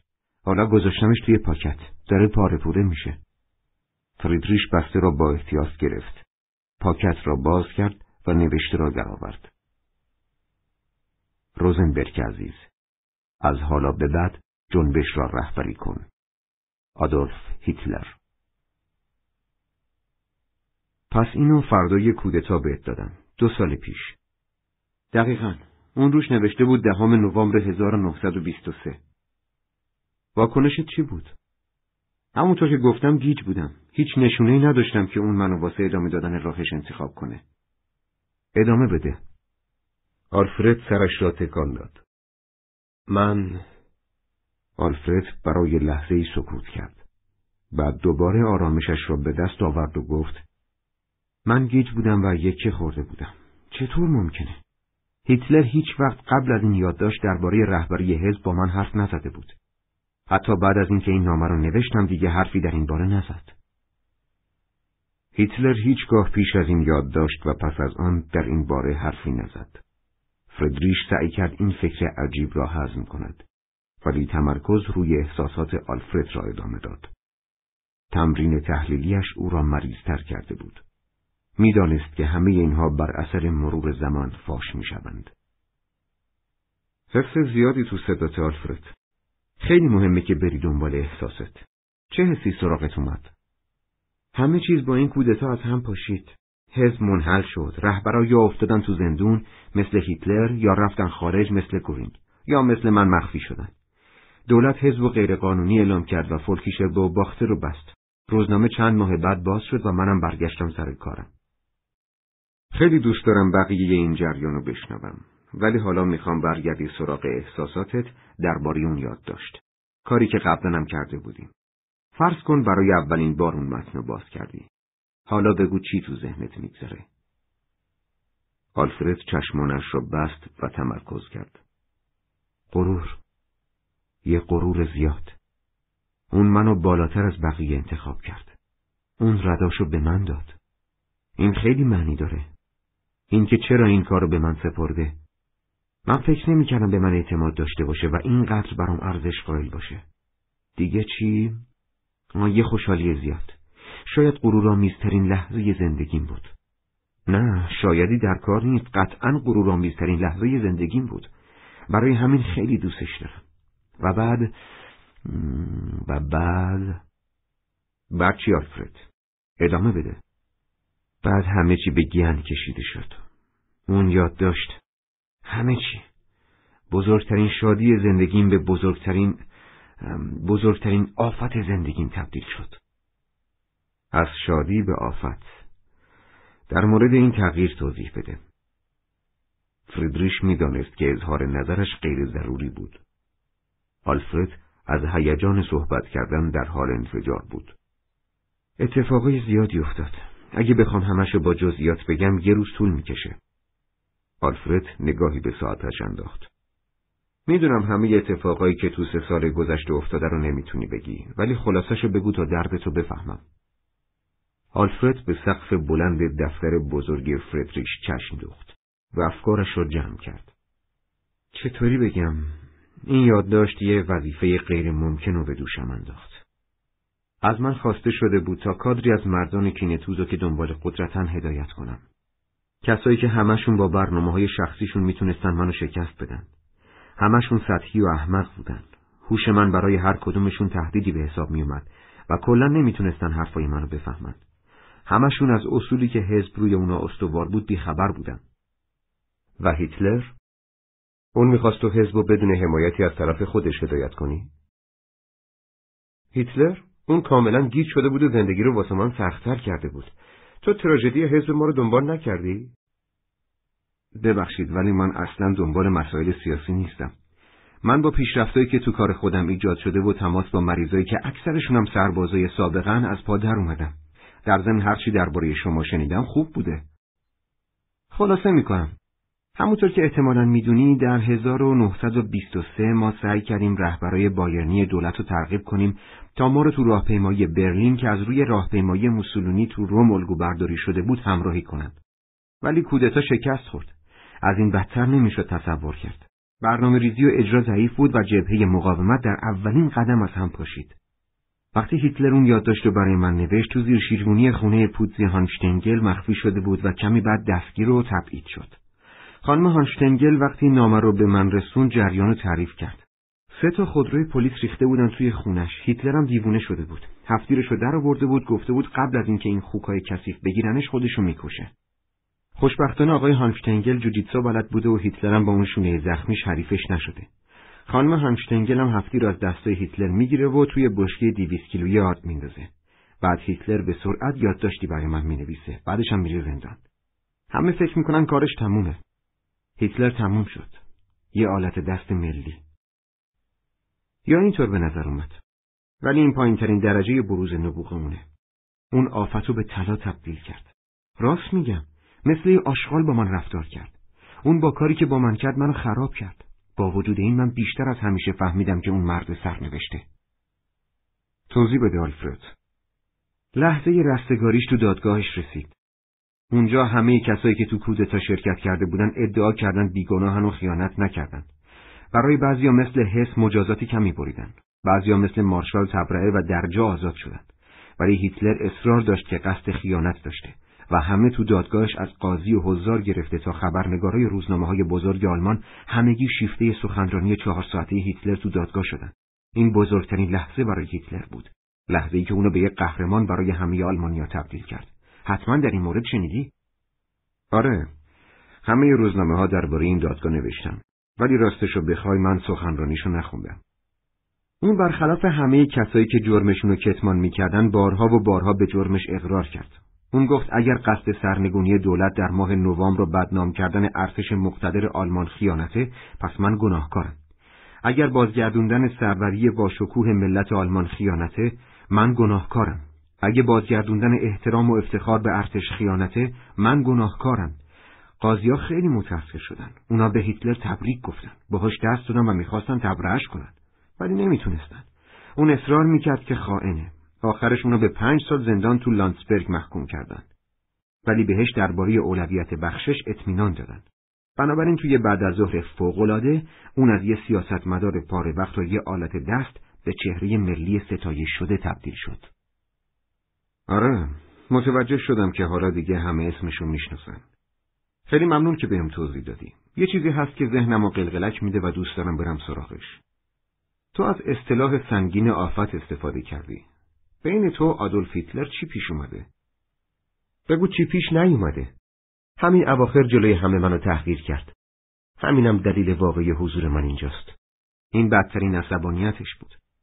اون با عصبانیت منو به بیکفایتی، بیوفایی و همین جنایتهای دیگه متهم کرد. دیگه درباره جزئیاتش نپرس.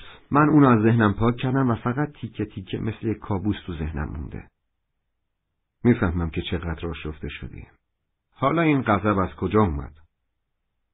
سیاست های حزب من تصمیم گرفتم چند تا نامزد واسه انتخابات مجلس 1924 معرفی کنم. مشخص بود که آینده ما تو اون مسیر قرار داشت. اون کودتای فجی اثبات کرد که ما غیر از ورود به سیستم پارلمانی هیچ انتخاب دیگه ای نداریم.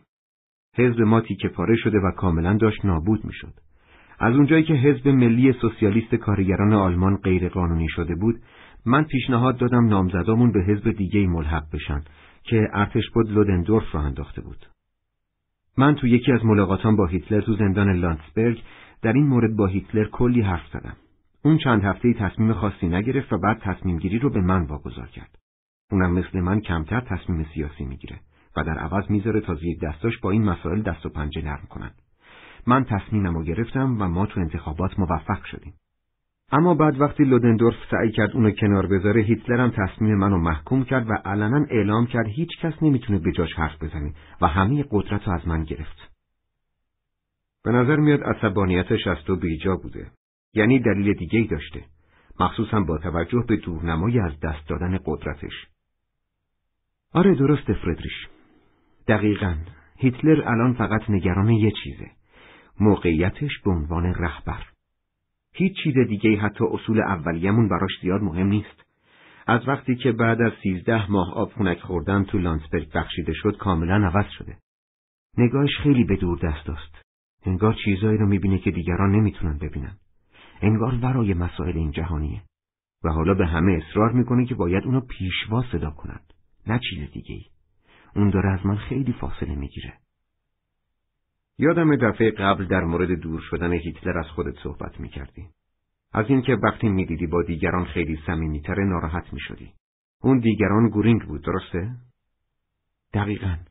ولی الان این فاصله دیگه خیلی زیاد شده. اون تو جمع خودشو از همه دور می‌کنه. بخش بزرگی از مشکل همین مرتیکه گورینگه. نه تنها چاپلوس و تفرق اندازه و به من تهمت می‌زنه بلکه اعتیادش به مواد مخدر رسوا کننده است. به من گفتن که اون هر جا میره شیشه قرصاشو با خودش می‌بره و هر ساعت چند تاشو می‌خوره. من سعی کردم اون از حزب بندازم بیرون ولی نتونستم رضایت هیتلر رو جلب کنم. راستشو بخوای گورینگ دلیل عمده دیگه اومدن من اینجاست. هرچند که گورینگ هنوز خارج از کشوره از منابع درستی شنیدم داره این شایعه رو پخش می‌کنه که هیتلر به قصد منو در قیاب خودش برای رهبری حزب انتخاب کرده. چون اون می‌دونسته که من نامناسب ترین نامزد ممکنم. یعنی من اونقدر بیارزم که موقعیت و قدرت هیتلر رو به خطر نمیندازم نمی‌دونم باید چی کار کنم. آلفرد در صندلیاش فرو رفت و دستانش را روی چشمانش گذاشت. من به کمکت نیاز دارم. من همیشه تو ذهنم باید حرف می‌زنم. تصورت از کارا و حرفای من چیه؟ من اونجا یه بازندم هیچ وقت پیش نمیرم سعی کن حرفامو درباره آروم کردن درد تصور کنیم بگو ببینم باید چی بگم این یکی از کارهای مورد علاقه فردریش بود که همیشه به بررسی عمیقتر رابطه بیمار درمانگر منجر می‌شد. البته نه امروز. نمی‌تونم. نمی‌تونم این کارو بکنم. باید حرفای خودتو بشنوم. فردریش که دید آلفرد برای واکنش نشان دادن بسیار مضطرب شده است، به بهترین نحو از او حمایت کرد. آلفرد، وقتی تو حرف می‌زدی من به این چیزا فکر می‌کردم. اولا من باری رو که روی دوشت حس کردم. این ماجرا خیلی وحشتناکه. انگار تو لونه افعی گیر کرد یا همه دارن در حقت نامردی می‌کنن. و هرچند که خیلی با دقت برفات گوش می‌دادم هیچ اظهار نظر قطعی نشنیدم. آلفرد نفس عمیقی کشید. تو فهمیدی. می‌دونستم می‌فهمی. دیگه هیچ کس واسه کارای من ارزش قائل نیست. من تصمیم درستی درباره انتخابات گرفتم.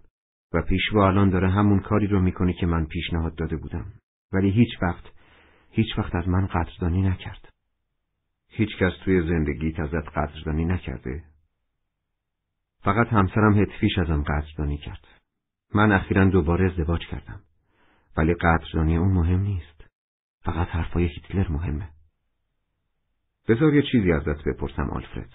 این همه سوء استفاده که ازت میشه این شایعه های نادرست این رفتار بد هیتلر باز این عدم قدردانی چرا این چیزا رو تحمل می‌کنی؟ چرا خودتو گیر انداختی؟ چرا بیشتر مواظب خودت نیستی؟ آلفرد به نشانه تعصب سرش را تکان داد. انگار انتظار چنین حرفایی را داشت. منم دوست ندارم سبک و هر جایی به نظر بیام. ولی باید زندگی کنم. پول لازم دارم. چیکار می‌تونم بکنم؟ من یه روزنامه نگار تندرو معروفم و موقعیت شغلی دیگه ای ندارم. با تخصص دانشگاهیم هم نمی‌تونم کاری پیدا کنم. تا حالا بهت گفتم طرح پایان نامم کوره های مرد سوزی بوده؟ فریدریش سرش را به نشانه نفی تکان داد. آلفرد ادامه داد. خب، میترسم تو بایرن کاتولیک دیگه کسی نخواد کوره جسد سوزی درست کنه. نه، من دیگه موقعیت شغلی ندارم. ولی اینکه اینقدر خودتو به هیتلر وابسته کنی و با چنین سوء استفاده هایی کنار بیای و عزت نفستو معطوف به حس و حال هیتلر کنی اصلا راه خوبی برای رسیدن به ثبات نیست. چرا علاقه اون به تو اینقدر برات معنی داره؟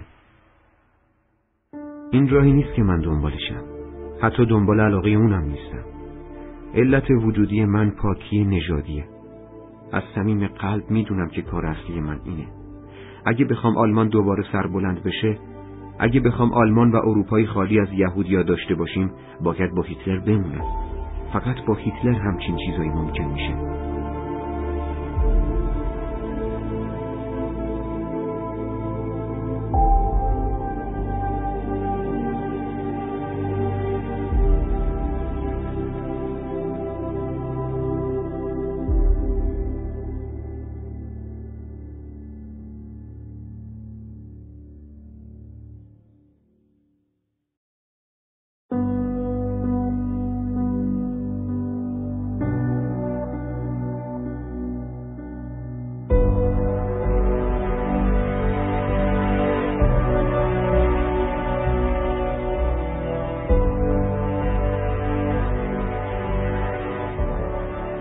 نگاهی به ساعتش انداخت آنها هنوز وقت زیادی داشتند چون جلساتشان برای امروز و فردا دو برابر جلسه عادی برنامه ریزی شده بود. آلفرد، درباره تغییر رفتار هیتلر با تو یه نظری دارم. فکر کنم تغییر رفتارش برای اینه که یه حالت رویایی توی تصورش داره. ظاهرا اون داره تلاش می‌کنه خودش رو دوباره بزرگتر از اونی که هست بسازه. و به نظر من اون می‌خواد خودش رو از کسایی که از قبل اونا میشناختن و می‌دونستن یه آدم معمولی جدا کنه. شاید دلیل جدا کردن خودش از تو این باشه. آلفرد به این مسئله فکر کرد. من اینطور فکر نمی کنم. ولی معتقدم یه جورایی حرفت واقعیت داره. اون یه باند خودی جدید داره. همه ماها که بیرون از باندشیم باید سخت تلاش کنیم تا حرفمون رو به گوشش برسونیم. اون هیچ کدوم از افراد گارد قدیمی رو تو باند جدیدش راه نداد. البته بجز گورینگ. یکی از دوستای جدیدش یوزف گوبلز واقعا آدم بدذاتیه. به نظر من اون تو جنبش خیرخواه ما یه مفیستو میشه. من اصلا نمی‌تونم اونو تحمل کنم. و البته این احساس یه احساس دو طرف است. همین الان اون سردبیر یه روزنامه نازی تو برلینه و به زودی همه انتخابات نازی ها رو مدیریت می‌کنه. یه آدم صمیمی دیگه هم هست. رودولف هس. اون قبلا هم این دوروبر میپلکید و فرمانده بخش سپاه رستگاری تو کودتا بود. ولی حالا حتی از منم به زندگی هیتلر نزدیکتر شده. اون تو لانسبرگ تو سلول کناری هیتلر بوده و هر روز اونو می‌دیده. حس چون می‌خواسته وارد حرفه پدرش بشه قبلا تند نویسی تمرین می‌کرده. بنابراین شروع کرده به رونویسی نبرد من هیتلر. اقرار می‌کنم که به حس حسودی می‌کنم.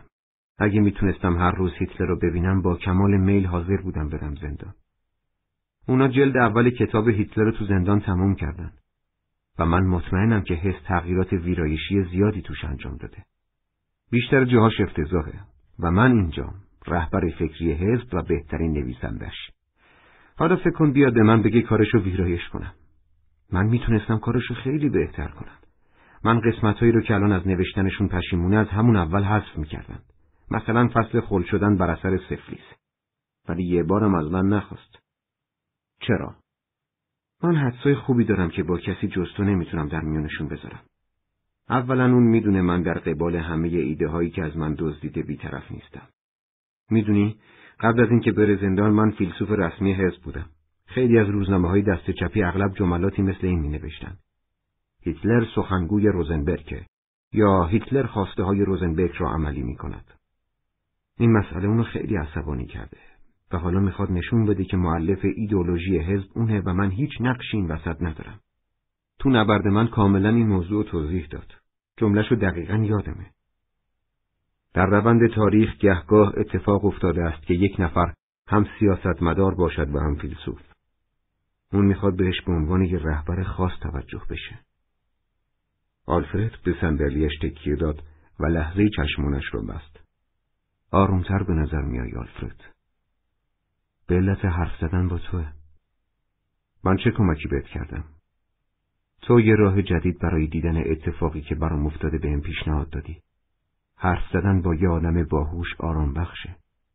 دوروبر من آدمای معمولی گرفتن. انگار این مکان این روش یه چیزی بهت میده که تو رو از تنهاییت در میاره. درسته؟ آلفرد سرش را تکان داد. فریدریش ادامه داد. بله. و من خیلی خوشحالم که چون این چیزی بهت دادم. ولی این کافی نیست. شاید بتونم به چیزی اساسی تر از آسایش بدم. یه چیز عمیقتر و با دوامتر. من در خدمتم. ولی چطوری؟ بذار تلاشمو بکنم. با یه سوال شروع می‌کنم. تو احساسات منفی زیادی از طرف هیتلر و دیگران دریافت کردی. سوالم اینه.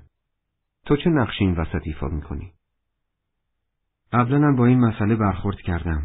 بارها و بارها به خاطر هوش فوق‌العاده‌ام مورد تنفر بقیه قرار گرفتم. من ذهن پیچیده‌ای دارم و خیلی از مردم نمی‌تونن پیچیدگی های افکار منو دنبال کنن. این تقصیر من نیست که دیگران از من میترسن.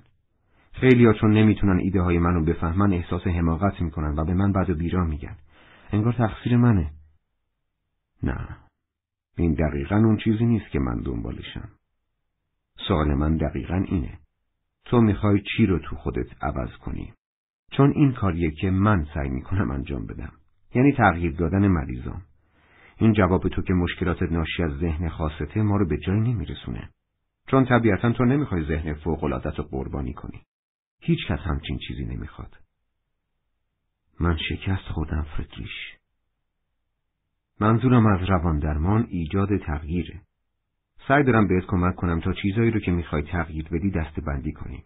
اگه بگی مشکلاتت کاملا مربوط به دیگرانه اون وقت من هیچ راه درمانی واسط ندارم.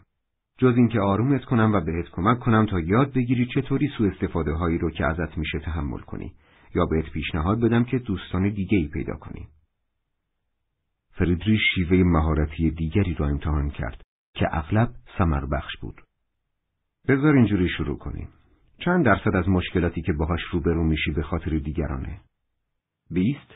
پنجاه؟ هفتاد یا نود درصد؟ اصلا نمیشه اندازه گرفت.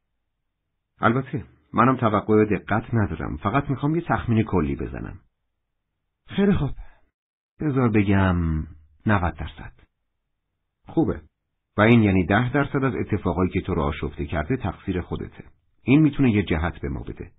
من و تو می‌تونیم این ده درصد رو بررسی کنیم و ببینیم می‌تونیم اونو بفهمیم و تغییر بدیم. حاضری آلفرد؟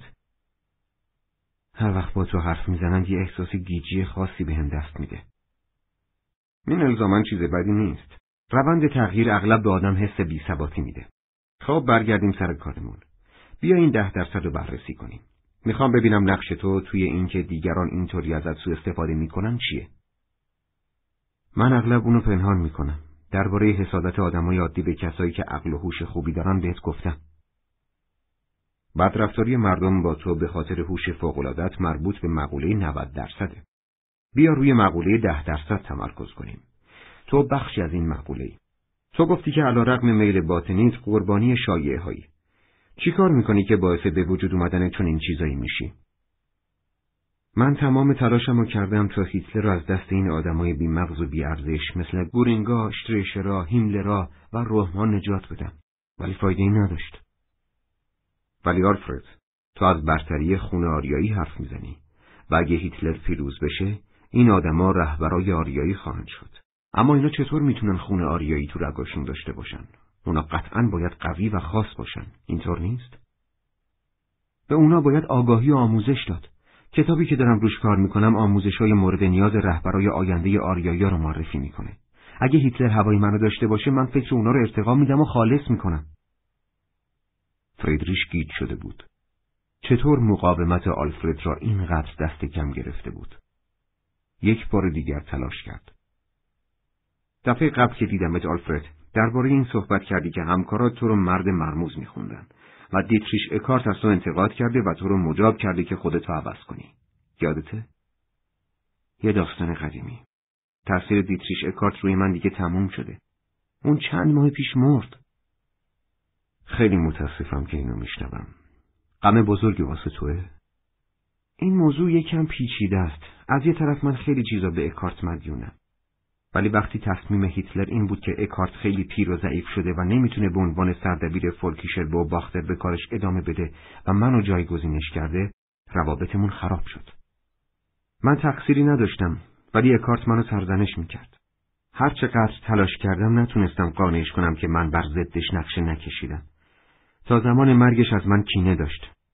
توی آخرین ملاقاتم به من اشاره کرد نزدیک تختش بشم و زیر گوش من گفت برو دنبال هیتلر. اون به یه جایی می‌رسه ولی یادت باشه من کسی بودم که صدای اونو شنید. هیتلر بعد از مرگش به اون لقب ستاره قطبی جنبش نازی رو داد. ولی هیتلر همونطور که به کار من اهمیت نمیده برای آموزشهایی که اکارت بهش داده بود ارزش قائل نبود. انرژی فریدریش کم شده بود ولی سعی کرد ادامه دهد. بیا برگردیم به مسئله اولمون. وقتی برای کارت کار می کردی گفتی می‌خوای تغییری توی خودت ایجاد کنی که کمتر مرموز باشی و بیشتر با مردم چرت و پرت بگی. اون موقع اینطوری بود. حالا تمایلی ندارم تا خودم تا سطح ذهنای پست پایین بیارم. راستشو بخوای حالا اون فکرها به نظرم زننده و نفرت انگیز میاد. این ایده جهان خرد مسئله بزرگتریه که ما به عنوان یه قوم باید باهاش روبرو بشیم. ضعیف با قوی برابر نیست. اگه قوی قدرت و ارادش رو کم کنه، اگه منکر سرنوشتش در مقام یه رهبر بشه یا با ازدواج با دیگران خونش رو آلوده کنه، عظمت فولک از بین می‌بره. آلفرد، تو جهان و فقط از دریچه قوی و ضعیف بودن نگاه می‌کنی. قطعا راه های دیگه هم برای دیدن هست. آلفرد حرف فردریش را قطع کرد. همه تاریخ حماسه قوی و ضعیفه. بذار رو راست باشم. وظیفه آدمای قوی مثل هیتلر، من و تو بالاتر بردن نژاد برتر آریاییه. تو پیشنهاد می‌کنی به روش دیگهی به تاریخ نگاه کنم. بدون شک منظور روشهایی که کلیسا با استفاده از اونا سعی داشته ما را از الزامات خونیمون جدا کنه و افراد با اقتداری درست کنه که چیزی جز تجسم بیلیاقتی نیستن. درسته؟ این که همه اقوام برابرن یه خیاله و با طبیعت جور در نمیاد. فردریش امروز آلفرد متفاوتی می‌دید. آلفرد روزنبرکی که نظریه پرداز، مبلغ و سخنران حزب نازی بود. فردریش از چیزی که می‌دید راضی نبود ولی نقشش را حفظ کرد. یادم وقتی چند سال پیش برای اولین بار همدیگر را ملاقات کردیم تو گفتی از بحث فلسفی خیلی لذت می‌بری. می‌گفتی تو این چند سال فرصتی برای این کار نداشتی. دقیقا. هنوزم همینطوره. پس می‌تونم درباره باورات یه سوال فلسفی بپرسم؟ با کمال میل. همه ادعاهایی که امروز مطرح کردی یه فرض اصلی داره. اینکه نژاد آریایی برتره و برای ارتقای خلوص این نژاد باید تلاش زیادی کرد. درسته؟ ادامه بده. سوال من ساده است. مدرکت چیه؟ شک ندارم که همه قوما و نژادهای دیگه معتقدن که اونا نژاد برترن. مدرک؟ با چشم و گوشی باز یه نگاهی به سرتاسر سر آلمان بنداز. به باخ، بتوون، برامس و واگنر گوش کن. گوته، شیلر، شوپنهاور و نیچه رو بخون. نگاهی به شهرامون بنداز، به معماریمون و تمدن بزرگ اجداد آریاییمون رو ببین که با خون پست یهودیان نجس شده. به نظرم داری حرفای هیستون استوارت چمبرلین رو می‌زنی. من قسمتهایی از کتابش رو خوندم و راستش رو بخوای اصلا تحت تأثیر مدارکش قرار نگرفتم. اینکه آریایی چشمابی و موطلایی تو نقاشی های رومیا یا هندیا و یونانیا وجود داشتن. مورخهایی که باهاشون مشورت کردم می‌گفتن چمبرلین یه تاریخ جعلی درست کرده تا از ادعاش حمایت کنه. آلفرد، لطفا مدرک محکمی واسه ادعات بهم بده. مدرکی بده که کانت، هگل یا شوپنهاور قبولش داشته باشن. مدرک؟ احساسات خونی من مدرک منه. ما آریایی واقعی به احساساتمون اطمینان داریم و می‌دونیم چطوری در نقشه رهبر با مهار اونا جایگاه مشروعمون رو به دست بیاریم. تو درباره احساسات گفتی ولی بازم حرفی از مدرک نزدی. ما تو کارمون دنبال دلایلی واسه احساسات قوی میگردیم. بذار یه نظریه رو توی روانشناسی برات توضیح بدم که به این بحث ما مربوطه. آلفرد آدلر پزشک وینی درباره این احساسات کلی حقارت زیاد نوشته. اون معتقد وقتی آدم در حال بزرگ شدن دوره طولانی مدتی رو تجربه می‌کنه که توی اون دوره حس درموندگی، ضعف و وابستگی داره، این حس حقارت شکل می‌گیره و روز به روز بزرگتر میشه. خیلی از کسایی که همچین حسی پیدا می‌کنن دچار عقده شدیدی میشن که روی دیگه همون سکه است. آلفرد، به نظر من همچین اتفاقی برای تو هم افتاده. ما قبلا درباره ناراحتی تو در زمان کودکی حرف زدیم. درباره اینکه هیچ جا رو خونت نمی‌دونستی، درباره اینکه کسی دوستت نداشت و تلاش می‌کردی به موفقیت برسی تا به اونا نشون بدی فلان. یادت میاد؟ آلفرد که خیره به فردریش نگاه می‌کرد جوابی نداد. فردریش ادامه داد. به نظر من تو مثل یهودیایی که دو هزار سال فکر می‌کردن نژاد برترن و قوم برگزیده خدا هستن در اشتباهی. تو هم مثل من می‌دونی که اسپینوزا این ادعا رو باطل کرد و من شک ندارم که اگه اون الان زنده بود با قدرت منطقش استدلال آریای تو هم خراب می‌کرد. بهت هشدار داده بودم که وارد حوزه یهودیا نشی. یه روانکاو درباره نژاد خون و روح چی می‌دونه؟ قبلا بهت هشدار داده بودم و الان نگرانم که تو هم فاسد شده باشی. منم به تو گفتم که این علم و این روش اونقدر خوب و قوی هست که فقط مال یهودیان نباشه. من و همکارام از اصول این حوزه استفاده می‌کنیم تا آریایی های مجروح رو نجات بدیم. و تو هم مجروحی آلفرد. هرچند که علا رقم میل باطنیت به من اجازه نمیدی کمکت کنم. من فکر می‌کردم دارم با یه ابرمرد حرف می‌زنم. چقدر اشتباه می‌کردم. آلفرد ایستاد. پاکتی حاوی مارک آلمانی از جیبش درآورد. آن را آران گوشه میز فردریش گذاشت و به سمت در رفت. فردریش صدایش زد. فردا همین موقع میبینمت. آلفرد از جلوی در پاسخ داد. نه فردا و نه هیچ وقت دیگه. و من مطمئنم که این افکار یهودیم اروپا رو با یهودیات ترک می‌کنم.